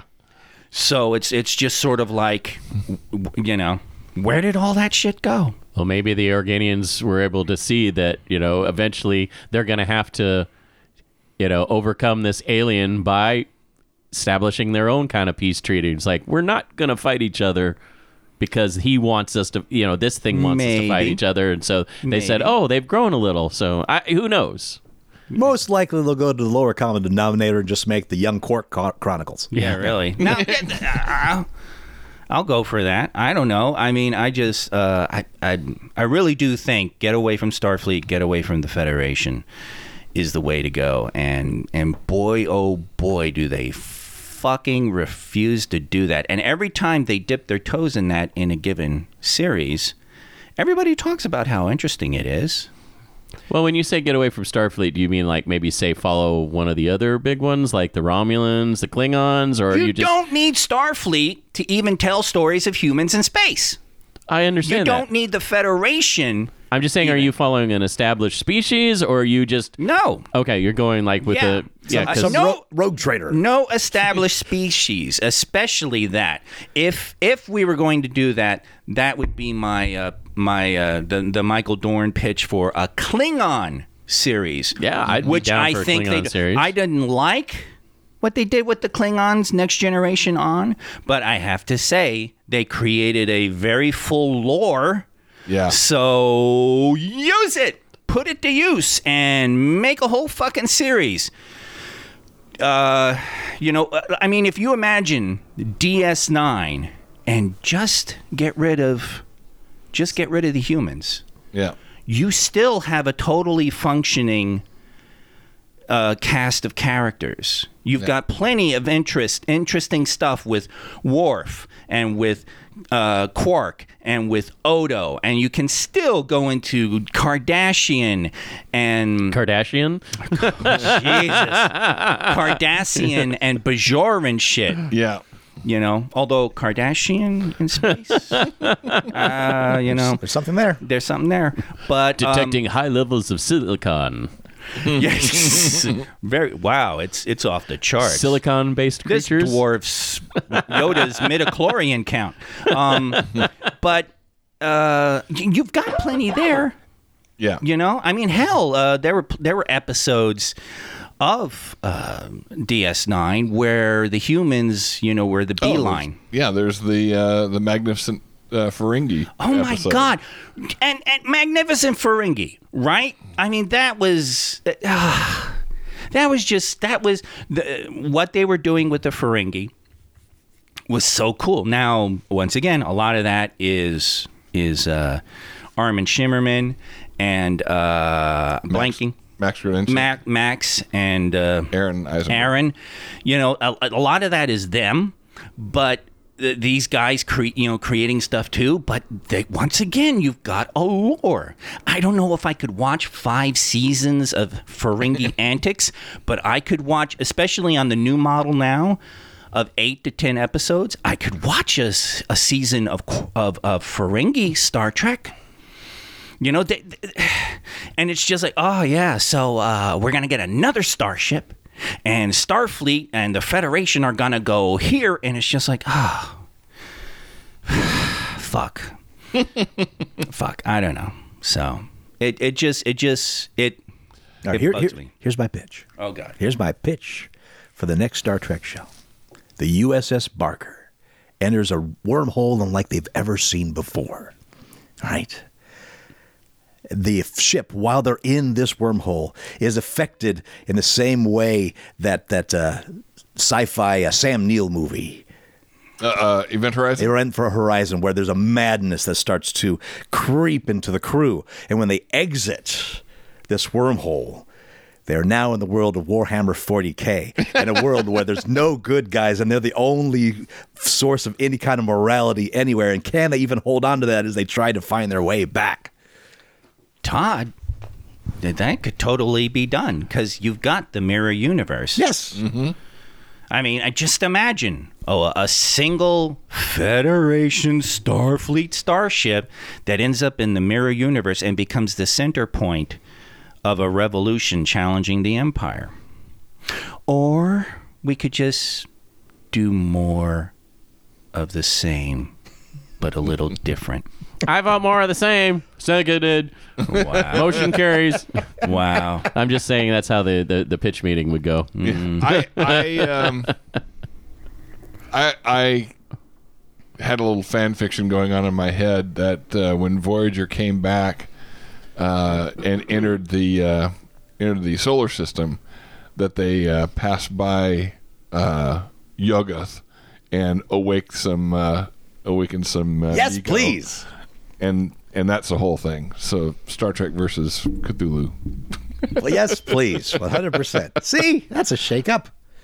Yeah. I mean, I mean, Rarely have they covered any cosmic horror in their cosmic adventures. Yeah. Yeah. Bring back the Doomsday Machine. Ah. Uh, maybe this Doomsday Machine, uh, its AI actually figured out how to counter the uh, the nuke down the throat tactic. There's actually a really great next gen based novel. where Yeah. They, yes, They address that. I have heard. Uh, I read it. Wasn't the the- I, I had heard that the theory was the Doomsday Machine was actually uh, to be used against the yeah, Borg. it was an anti Borg weapon, and the first one was the prototype. God damn it! I mean, come on. In fact, you the- got these ideas, folks. the new the, the newer version they discover in the in the novel they discover a uh, not activated but newer version that could be piloted etc That actually had a it was a, not a drone Right. like the original or the Gary Seven stuff. Oh. right? the providers. The pro- no, not providers. the the watchers. The Preservers? Preservers. yeah. well you they know? they attempted to address that with uh I'm talking with about a. Appearance I'm talking about a series. no, I'm saying yeah, and and it seems like they could have set that up because Yeah. Wesley appearing Yeah, but and they then I know that that's what kills me is like okay, so wait, now the travelers and the providers are uh, oh okay, so they're trying to make a big thing out of this. Ooh, when and Robert Lansing was still alive, Yeah. I Yeah. thought I thought it would have been great to do a Gary Eight series. So you have his replacement, like he's gone native, like he he's in trouble with whoever set him up because he's gone native. So they've sent Gary Eight to, and like I think, yeah, Teri Garr was still mobile. well, you know, she's had health issues, so is what I mean. That's okay. Yes, we could. because what was the we can extrapolate. the one character in season two of Picard was part of that whole Gary Seven, Yeah. Yeah. No, they did. and it was Yeah, yeah, such it was such a short part of that. It- it- they series. touched on it and then they went away Yeah. and and and they have all of these right they, Yeah. they like the travelers and this and so take all this i mean what happens if these things collide we've got we've got these people and we got that and they're interfering with civilizations. What do the Organians have to say about that? The Metron, where do the Q come in? And once again, I like the irony of the Q are the ones who are trying to break all of this external parental, you know, uh, you, you know, everybody forcing everybody, torquing everybody. Because the thing about Q is that he puts you in a shitty situation and then he sits back. and watches you get out of it. Right. And that's not what the others really do. I mean, the Right. Metrons kind of have that test, but you know, the Organians especially, they they just ham-handedly interfered. And so it's like, wouldn't that be funny if they're the ones who get all of this Deus Ex Machina out of the galaxy? And this has been Star Trekking in Vegas. Wait, what's the name of the? yeah, Star Trekking in Vegas. with golden bigs. How would you save save Star Trek uh, or stave it? Write to us. Comments at Stay the geekshockpodcast.com. Kardashians. And I want to thank our Tier 1 Banana Pudding members Sir Chomps, Hylian Scoop, Chad Wilson, Ambivalent Hoax, Richard Bruin, Scoopatron, Mandy, Sour Matty D, Jacob Flora, Multiverse Tonight, Scully, Mr. Dumbledave, Froyog Softserve, Gil, Matthew Bates, A. John B., Diggs McSmigs, Eraserhead, King Vald, Elizabeth W., Mr. Sticky Pants, and Goran Gunstedt. And of course, Stefan Moeller. Thank you all for supporting the show. And of course, our Tier 3 members, Deb T, J.R. Conkle. Tier 5 members, Jeff Harris, Mad Martron, Glumley, Atomic Gumby. And a special thank you to our theme song creator, Sam Heffernan. The song's The Burning Light. Find it at SWH Music on Spotify, SoundCloud, YouTube, and Twitch. And of course, all you, dear listeners, we wouldn't be doing this without you. And soon we're going to record an aftershock, so don't stay tuned. what? Stay What? tuned. You want him to stay tuned? I know. I kind of beat him on that, and now he like doesn't do it. But actually, it it was cute when he did it, and I was just razzing you. Stay tuned. Oh, damn you! Very goddamn it, Until next week, I am Master Torgo. 80s Jeff. Commander fixing Trek. And Beb. We'll talk to you next week in Geek. Well, he's, he's outright converting himself. Yeah, Beb and Diggs. Can't wait for Diggs and Dummy to come back.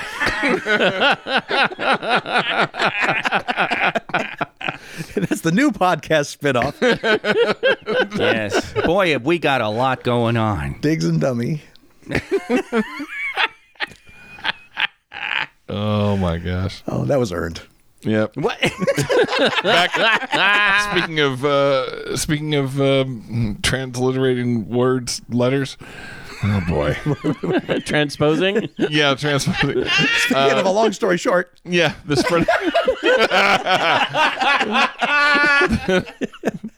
this uh, friend of mine back back when I worked at Disneyland before I got voluntarily terminated. um, we were talking about sci-fi stuff. He goes, "Yeah, you could ha- have your own character. It could be Buck Figs." Just switch this to first. yeah, yeah, we, we got it.